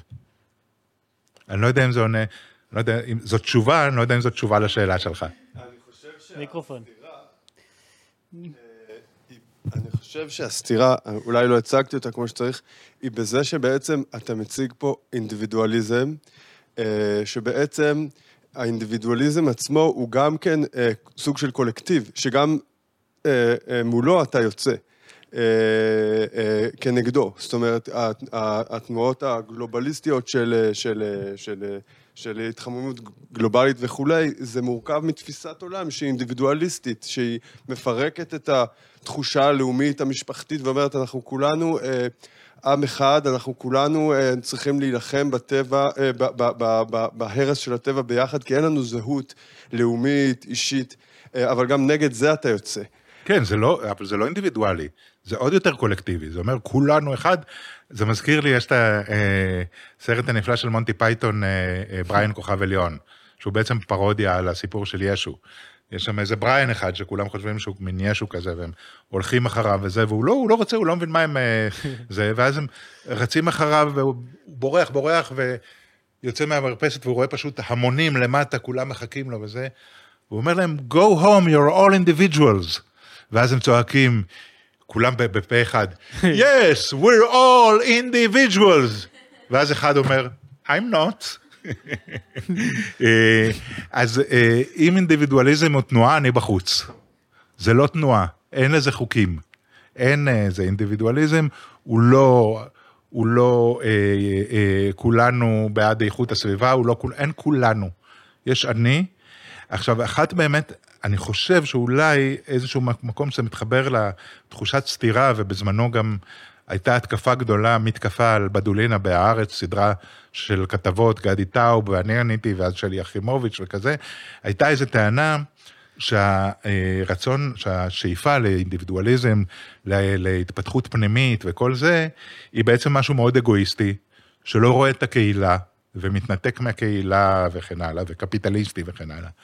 ואת זה יכול להגיד רק מישהו שלא חווה את זה באמת, כי כל מי שחווה את התהליך הזה, של יותר ויותר לשאול את עצמי מי אני באמת, מה אני רוצה באמת, ככל שאתה עושה את זה יותר ככה, אתה רואה מסביבך את כולם, בתור יצירות חד פעמיות יפהפיות של הבריאה. וזה יוצר הרבה יותר אחווה, לא אחווה מזויפת, של רק מי שבקבוצה שלי, אני איתו, ומי שאומר משהו נגד, אם מישהו יגיד עכשיו משהו נגד אה, התנועה האקלימית, אז הוא האויב שלי או משהו כזה. אין דבר כזה, אתה יכול לראות כל בן אדם בתור באמת דבר והיפוכו, וה, והצל והאור והכל ביחד, ולאהוב את זה. וזה בעיניי אה, איזושהי קהילתיות, איזושהי אחווה הרבה יותר גדולה מקבוצות עם אג'נדה ועם דגל וסיסמאות. יותר קרוב? כן, כן, לא, זה היה דיון מעניין. יופי, הגענו. תודה, חנני. טוב, יאללה, שאלות אחרונות? כאילו טיפה בקשר לזה. תחזיק יותר קרוב. אה, האם אתה לא חושב ש... הדרך שבה אתה מביא את האמירה הזאת, שהיא כזה בטפטופים יותר, ולא אגרסיבית והמונית, שזה בדיוק העניין, כאילו, היא מספיקה. כאילו, מה הכוח שלה אל מול הכוח של כל התאגידים הגדולים, והארגונים, וכל זה. איך קוראים לך? טל. טל. טל. תודה, טל. אני חושב שבאיזשהו אופן פרדוקסלי, אנחנו לא יכולים להרגיש את העוצמה, ואת הכוח שלנו, עד שאנחנו לא מרגישים דיכוי.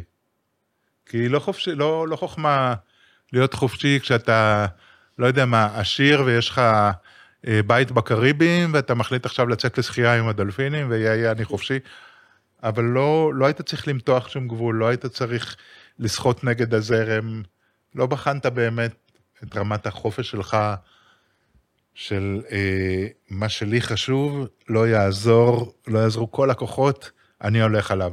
ודווקא בתקופות, אני הרגשתי את זה בתקופת הקורונה. תקופת הקורונה, אה, באמת שלא, לא התכוונתי להיות איזה מורד גדול, אני המשכתי כמו שהייתי תמיד. אני, לשמחתי, יש לי קשר נהדר עם הגוף שלי, לא הייתי אצל רופא, כל חיי הבוגרים. וכשאמרו מחלה, מה מחלה, צריך חיסון, היה ברור לי, כמו שכל שנה גם אומרים, תתחסנו לשפעת וזה, לא, לא צריך את זה ולא עושה את זה. ופתאום הפכתי לאויב, פתאום הפכתי למפיץ מחלות, כל מה שידעתי תמיד על בריאות, על זה שאם אתה חולה ומחלים באופן טבעי, אתה בעצם הבן אדם הכי פחות מדבק, אתה האדם הכי בריא לסביבה, פתאום דיברו על זה הפוך, והפכו אותי באמת לאיזה מין... איך אמר בנט, מסתובב עם תת מקלה ויורא ספייקים וכל מיני דברים כאלה. ופתאום היה דיכוי מאוד גדול. אני לא הסכמתי להסתובב במסכה. אחרי שבדקתי וראיתי שאין שום מחקר אחד בעולם שאומר שם ששימוש ממושך במסכה הוא מועיל אלא להפך. ואמרתי, אז אני לא אשים מסכה. וספגתי הרבה אש. ואמרתי, לא משנה מה, לא יבוא מטוש אל הפי. לא מוכן לחדירה הזאת, שמישהו ידחוף לי משהו, ואז יעביר את זה בבדיקה, שמישהו ימציא את הבדיקה הזאת, אמר שזה הדבר הכי לא אמין, לעשות עוד ועוד סיבובים ולמצוא, כאילו תמצא כל מחלה אם תעשה מספיק סיבובים. אני לא מוכן שיחדרו לי לגוף בצורה פולשנית כזאת. אז זה אמר בין השאר שאני לא יכול לנסוע לחול, ושאני לא יכול לנסוע לסיני, בשבילי לחיות בלי סיני, זה כאילו לקחו ממני באמת את הבית, הבית הראשון שלי. והעובדה שאמרתי, אני לא ממצמץ ראשון. וכאילו הייתי חסר חופש לחלוטין, ובעצם היה לי את החופש הכי גדול. כי הרגשתי שהנה, עכשיו אני באמת חופשי. אני בוחר, לא יקנו אותי לא באיומים ולא בשוחד. עובדה, פעם חשבתי את זה תיאורטית, עכשיו יכולתי לראות את זה מעשית. ואני רוצה אולי, אה, ב- כדי לחזק את זה, לספר לכם קטע שלא הבאתי כאן אה, לקרוא, יש ספר נהדר שנקרא שנטרם. ספר שכמעט, אני חושב שהוא מנצח את פרא במשקל שלו, ושהרבה זמן הסתייגתי ממנו, כי ראיתי את כל הטיילים קוראים אותו, והייתי סנוב על זה, עד שהבן שלי אמר לי יום אחד, הוא נדג'ס לי המון שנקרא, ואמרתי לו, עזוב אותי, והוא אמר לי, אבא, אני נותן לך את הספר, אתה קורא את העמוד הראשון, ואחרי זה אני לוקח לך אותו. אמרתי, בסדר, ואז קראתי את העמוד הראשון, ולא הייתי מוכן לתת לו יותר. בעמוד הראשון הוא מתאר שם, הגיבור שהוא גם איזה מישהו, שחופש נורא חשוב לו, והוא איכשהו הגיע לכלא באוסטרליה, וברח ממנו, פשוט ברח להודו, והספר נפתח בתיאור שלו, כשהוא שוכב קשור לשולחן במרתפי המשטרה בדלהי, וארבעה שוטרים מרביצים לו בידיים ובמקלות, ומרביצים לו עד שהידיים שלהם כואבות, ואז מתחלפים. והוא שוכב שם, הבן אדם שחופש זה הערך הכי עליון שלו, והוא מרגיש שהוא בסיטואציה שאין לו בו שום חופש, וכאילו, זה מה שמטריף אותו, הוא אומר לעצמו, איפה פה החופש שלי, איפה פה יש לי איזושהי בחירה? ואז הוא מוצא, הוא אומר, עדיין יש לי את החופש להחליט אם אני סולח להם או לא, והוא מחליט לסלוח להם. ומהרגע הזה הוא מנצח, ומהר מאוד הם גם עוזבים אותו, אין למי להרביץ שם. והדבר הזה של באמת, אני חושב שככל שיש תקופות כאילו יותר מאתגרות מהבחינה הזאת, זה דוחק הרבה מאיתנו, שחיו את חייהם באיזושהי אה, אה, אקוויליבריום כזה, איזה מין שיווי משקל שלא דורש יותר מדי, פתאום זה דורש מאיתנו להילחם על החופש שלנו. זה בורא אנשים חופשיים. באופן פרדוקסלי אני חושב שזה טוב לחופש האנושי. וואו, פתאום מלא שאלות, כן. זה סבבה? תמיד זה ככה, בהתחלה, הכי קשה להיות הראשון ששואל. כל עוד יש לך כוח...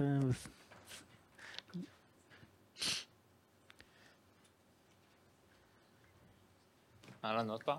אהלן, נפגשנו למטה. כן, אני הראשון. אז ככה, אני אקח אותך גם קצת חזרה לבדולינה. אמרו לי לדבר קרוב למיקרופון. סבבה, אין בעיה.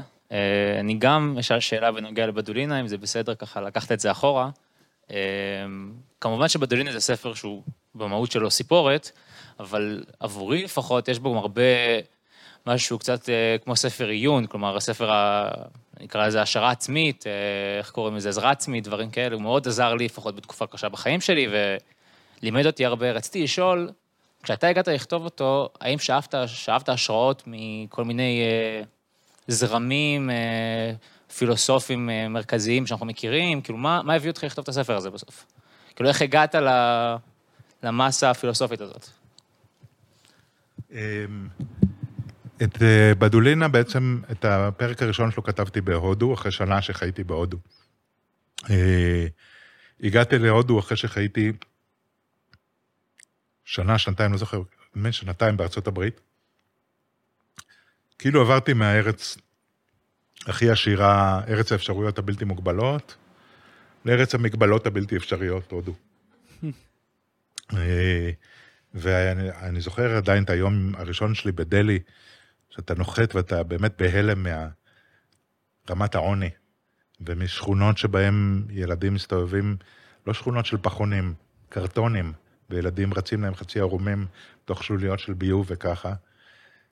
וההלם שחטפתי, מ... כשהתחלתי להסתכל לאנשים בעיניים, וראיתי את הניצוץ, את הניצוץ הזה, של פשוט, אני לא אקרא לזה אושר, שמחת חיים, שמחת חיים. חייתי באמריקה, נגיד, שנה וחצי, בנדיבות, בנדיבות אני אגיד שאולי ראיתי חמישה אנשים עם ניצוץ, כזה. ראיתי המון אנשים שהם כמעט שמחים באמריקה. הם תכף יהיו שמחים.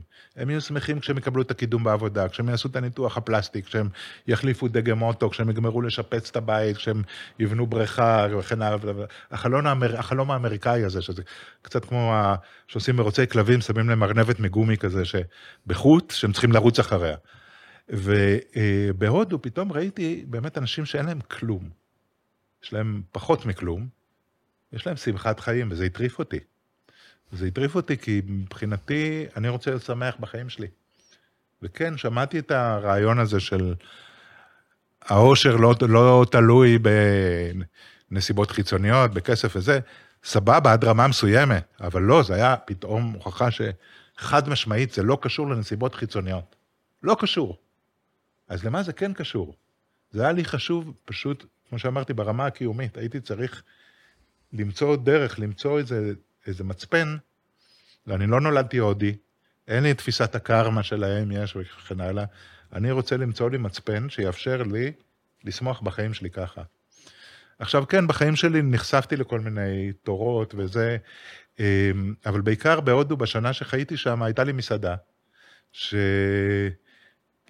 הזמן התכנסו אלה אנשים שעברו מסעות משלהם בהודו, ובעצם אני הייתי קצת טייל פסיבי ורוחני פסיבי, לא הלכתי לסדנאות, לא הלכתי לויפאסנה, לא הלכתי לסדנאות יוגה וזה, אבל הם הגיעו אליי, והיו מדברים על החוויות שלהם, וספגתי המון מזה, ואני חושב שזה כן נכנס לתוכי, החיפוש הזה, המון המון אנשים צעירים, לא רק מהארץ, מכל העולם, שהם רגע לפני שהם אמורים להיסגר על עצמם, ומשהו בהם אומר, רגע, חייב להיות יותר מזה, והם מחפשים. ומה זה הדבר הזה שהם מחפשים? וכל פעם שראיתי מישהו שמצא משהו, ניסיתי לראות מה הוא מצא. ואני חושב שזה יותר מהכל, היה הטריגר לכתיבה של בדולינה. אחרי זה אנשים אמרו לי כל מיני דברים של, שזה נראה כאילו זה מספרים של אקהרט טולה, כוחו של הרגע הזה, או שזה טאואיזם, זה בודהיזם, זה זה, ואני רואה, אבל אני חושב שכל האנשים האלה, הטאואיסטים, הבודהיסטים, אקהרט, לואיז היי וכן הלאה, כולם בעצם יצאו מתוך אותה נקודת מוצא, חיפשו את אותו דבר, את מה הדבר שיכול לגרום לי לקום בבוקר, ובמקום להגיד, אה, עוד יום, להגיד, עוד יום, זה הכל, זה מבחינתי השלד האידיאולוגי של בדולינה ושל כל מה שכתבתי, כל מה שאני עושה, איך להתעורר בבוקר ולהגיד, עוד יום, זהו. איך קוראים לך? לא אמרנו. נעים מאוד.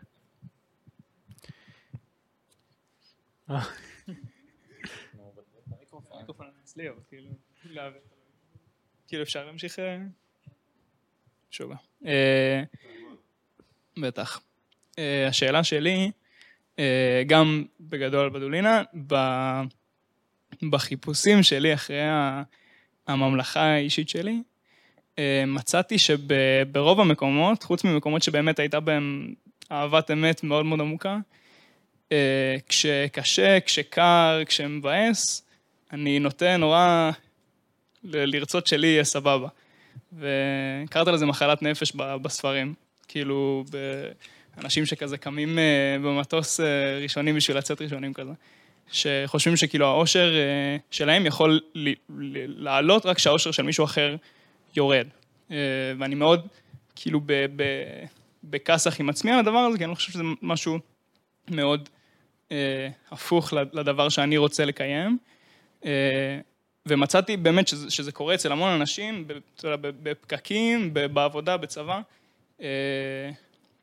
חוץ מבמקומות שהם באמת כאילו יפים וטהורים כאלה, לפחות אצלי, זה איזשהו אלמנט שקיים. ורציתי לשאול אותך, איך אתה חושב שאפשר ליצור כאילו תהליך כזה, כי זה נראה לי וואחד תהליך שאתה צריך לעבור בשביל לאהוב את כולם לרמה הזאת שאתה מוכן לתת ולרצות אושר עבור כולם בצורה הזאת. איך אפשר ליצור תהליך כזה עבור כולם בשביל ליצור חברה שכאילו, אגב, דיברת על תאגידים, קוקה קולה וזה, שתגבור על הכוחות מהצד השני שמנסים לדכא את היופי הזה. כן, באמת, זה המלך אומר שם, שזה פסיכוזה המונית, המחשבה שאושר זה משחק סכום אפס. כאילו שיש איזושהי רמה, איזושהי כמות סופית של אושר, וכל פעם שאני נוגס ממנה, זה צריך להיות על חשבון מישהו אחר. וכשמישהו נוגס ממנה, אז אולי הוא לוקח ממני. ואנחנו חיים בסבל, כשאנחנו חיים בתוך התפיסה הזאת. ונורא קל להיסחף לתוכה, כשאנחנו, אמרת פקקים באמת, ואם אני נמצא בכביש, ועוקפים אותי מפה, ועוקפים אותי משם, וזה, ואני מרגיש פייר, וזה, ואז אם אני עקפתי, אני מרגיש לרגע ניצחון, אבל בעצם אני סובל, גם בניצחון, אני כולי ככה. והיה לי חבר טוב, עליו השלום, שהיה לו פטנט נהדר, הרבה לפני שכתבתי את בדולינה. יום שלישי, אני חושב, זה היה בשבילו, יום, יום הפרייר הבינלאומי. ביום הזה הוא הפרייר של העולם. כל הדבר הזה של ישראלים לא לצאת פרייר, נכון? הוא קצת הפסיכוזה ההמונית הזאת. ביום הזה, קודם כל נגיד בכביש, כל מי שרק זה, תפדל, הוא עוצר, נותן לאנשים להיכנס מפה, משם, לעבור וככה.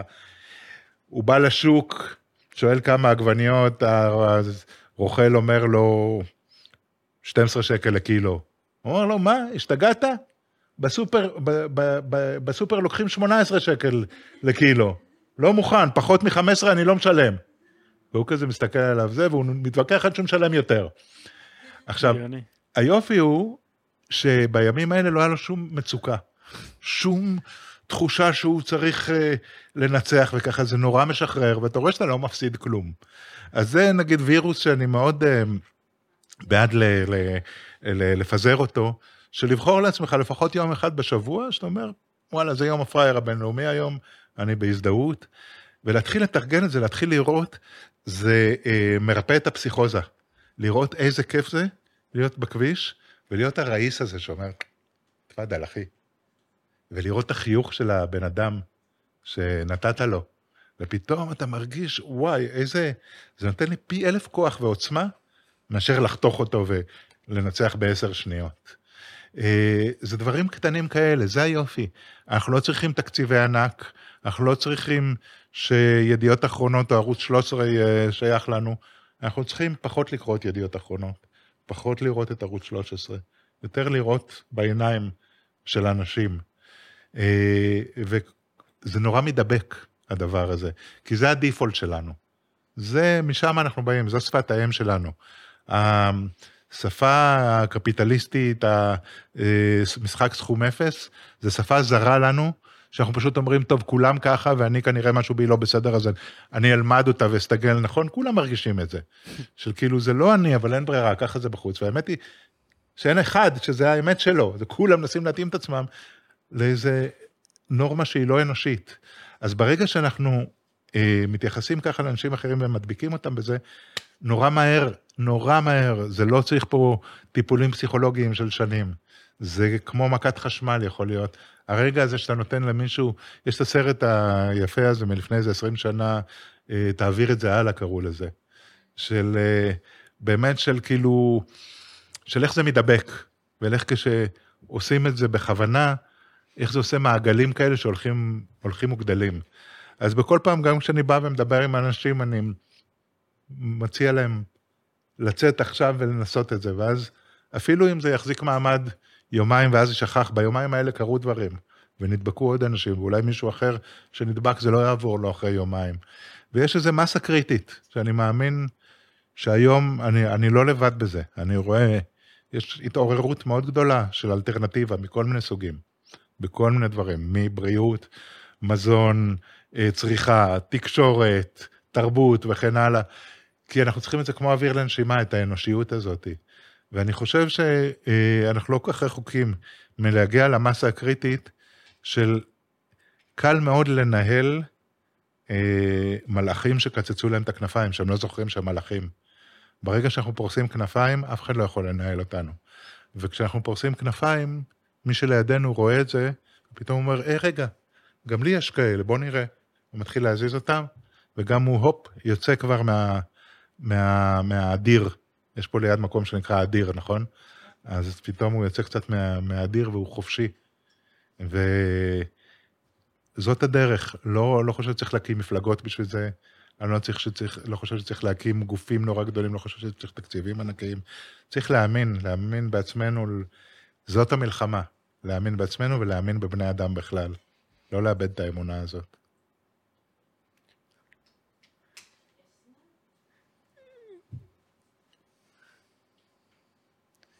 אפשר לשבת? כן. דבר ראשון, תודה רבה. אני מרשה. קוראים לי נעמה. תודה רבה. בקטעים שבחרת היה נורא נוגע ללב לראות כמה הקטעים נוגעים ללב שלך. והיה בכולם איזשהו חוט מקשר של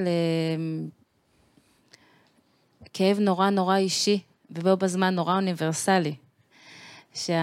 שבראשית, שהעיתון הזה מציע לו תשובה מאוד מאוד, קראת לזה עיתון טוב לב, מציע נחמה במובן מסוים, אז תודה רבה על זה. וזה באופן ישיר ממשיך את ה... או את השאלה שלי, או את האמירה שלי, אני לא יודעת באיזה סימן זה מסתיים בסוף, אבל אתה אומר, כל קולקטיב הוא פולסי. יש קולקטיב שהוא... אתה מדבר על קולקטיב שהוא אנושי, שהוא על האהבה. למה לקרוא עיתונות אם אין קולקטיב? למה לקוות שספר אה, יתפוס או לא יתפוס אם אין קולקטיב? כלומר, יש איזשהו קשר בין ההתפתחות האינדיבידואלית שלנו, לבין ה- ה- הסביבה שאנחנו גרים בה, ה- ה- האפקט שאנחנו משפיעים ושמשפיע עלינו. ואולי, אם אפשר, אני מבקשת לנסח איזשהו קולקטיב שהוא כן תומך את הדברים האלה, לא למחוק את הקולקטיב, אלא, אלא להיות, בד... להיות, לבחור בקולקטיב ש... שאנחנו, ש... שראוי לנו, יותר מה שאנחנו ראויים לו, אלא להציע איזשהו קולקטיב שהוא לא בסתירה לכל מה שדיברנו פה היום. אז אני אשמח לשמוע איך היית מנסח את זה, או שכבר ניסחת. כן. אני, בגלל זה אני אוהב את המילה קהילה, שהיא מילה הרבה יותר רכה מקולקטיב. אני חושב שהרבה קולקטיבים התחילו מבאמת רעיונות נהדרים, ברגע שהם מתמסדים, ברגע שמתחילה היררכיה, ברגע שמתחילים חוקים של מה נכון לקבוצה הזאת ומה לא נכון לקבוצה הזאת, ומי... מי איתנו ומי נגדנו, שם מתחילות הבעיות.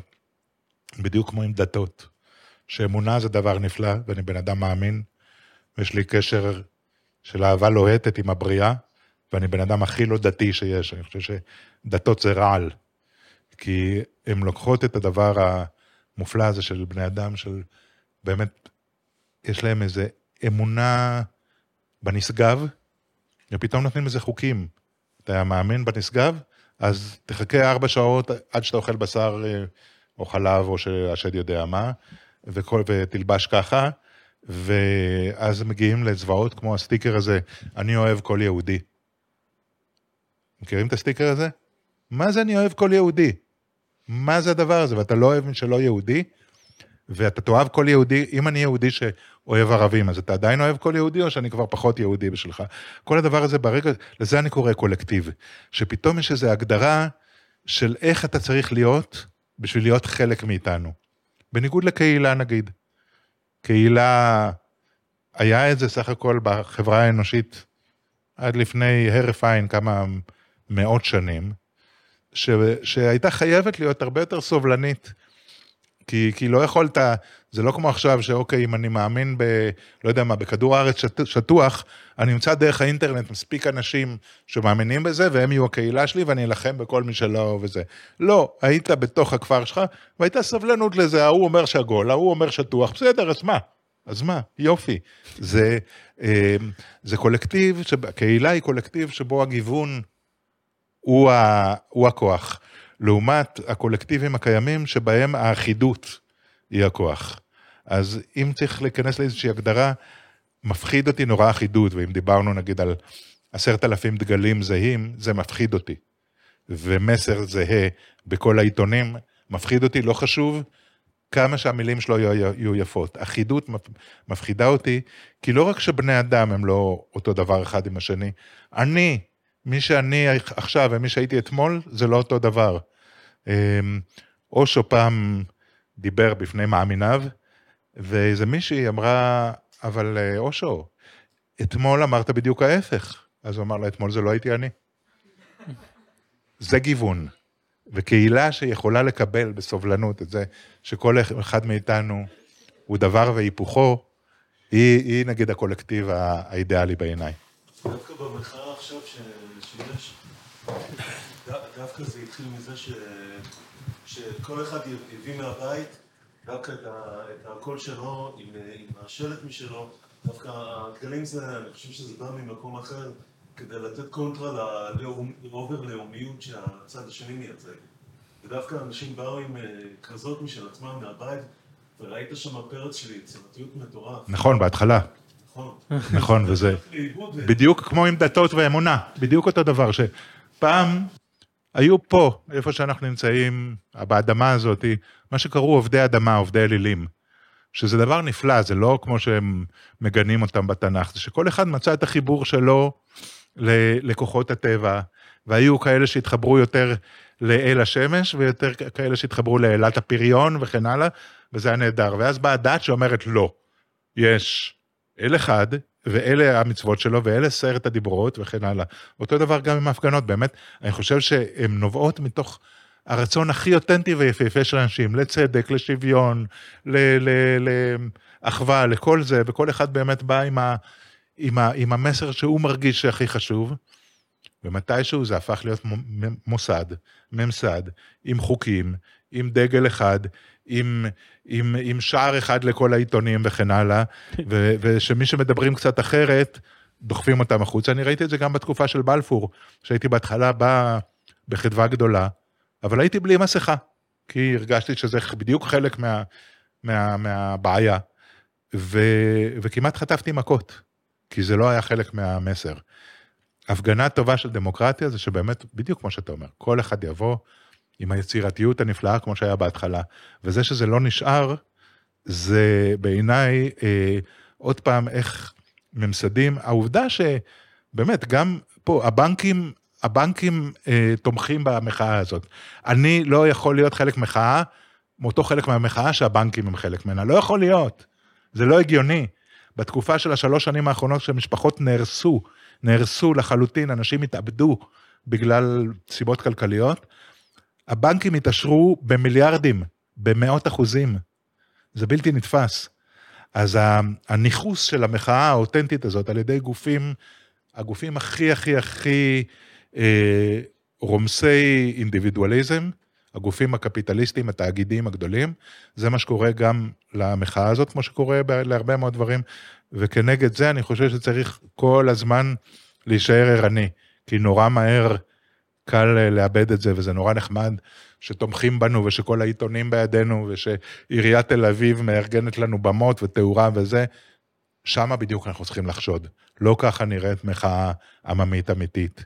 ומחאת שמאל לא יכולה להיות מחאה, שכל הסמלים שלה הם הסמלים הכי אליטיסטיים, של טייסים והייטקיסטים וסופרים ומשוררים וכן הלאה. מחאה אמיתית תמיד באה מה, מהמקומות הכי מדוכאים, ואותם אנחנו לא שומעים, לא נותנים, לא נותנים לשמוע אותם, ופעם באיזה פתאום מביאים איזה מזרחי מחמד מהשכונות ש, ש, מנפנפים בו וזהו. אז אני מסכים איתך מאוד, אני חושב שהמחאה, האנשים שנמצאים, אין לי שום, כמובן, בעיה עם האנשים הנפלאים, ששבוע אחרי שבוע באים להילחם, בשביל העתיד של הילדים שלהם, יש לי בעיה נורא גדולה עם המניפולציה, שנעשית על ידי כוחות גלובליים חזקים, שהדבר האחרון שהם מעוניינים בו, זה באמת בחופש אינדיבידואלי אישי ובצדק. אריאל, תביא לה.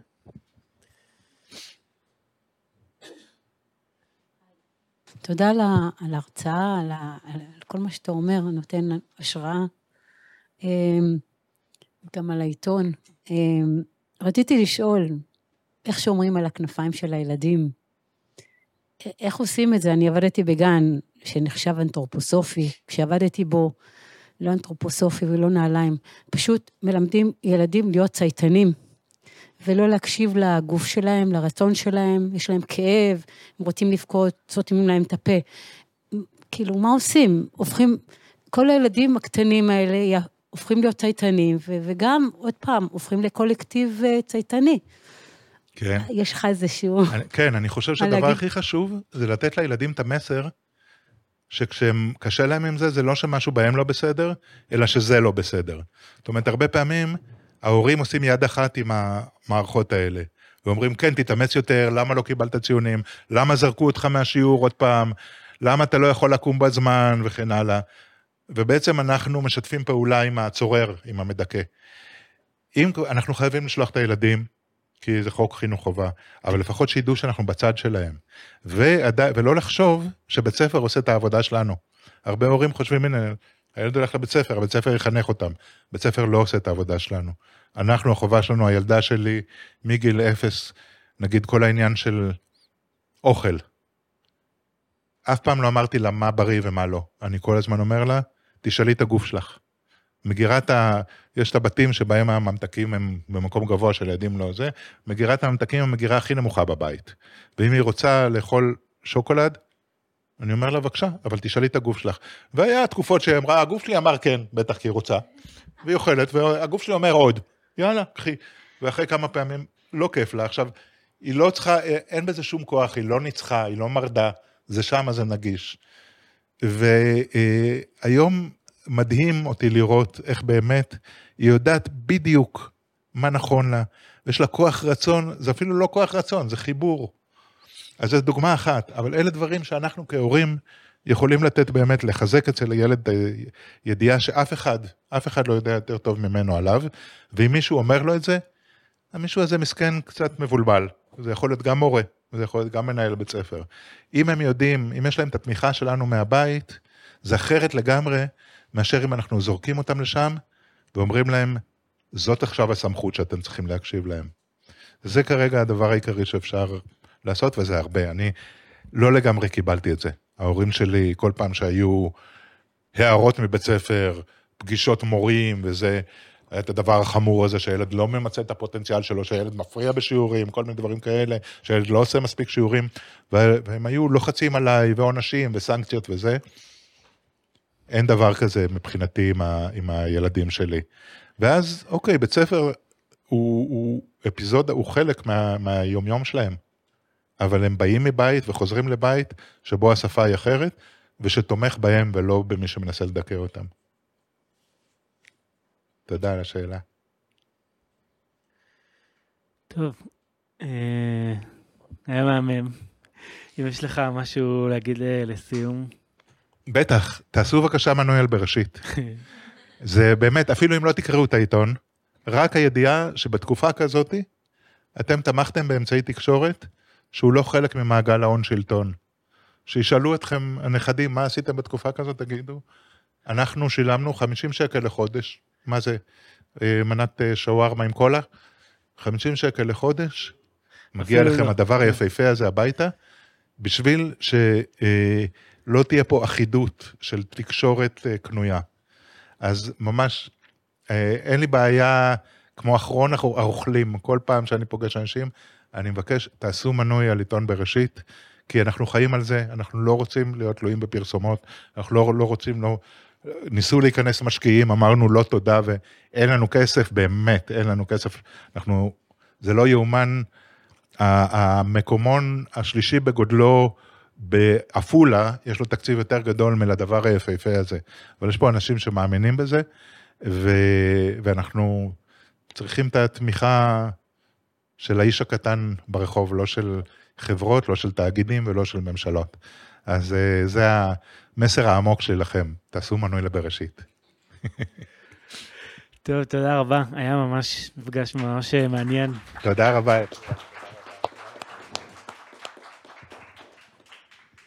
תודה.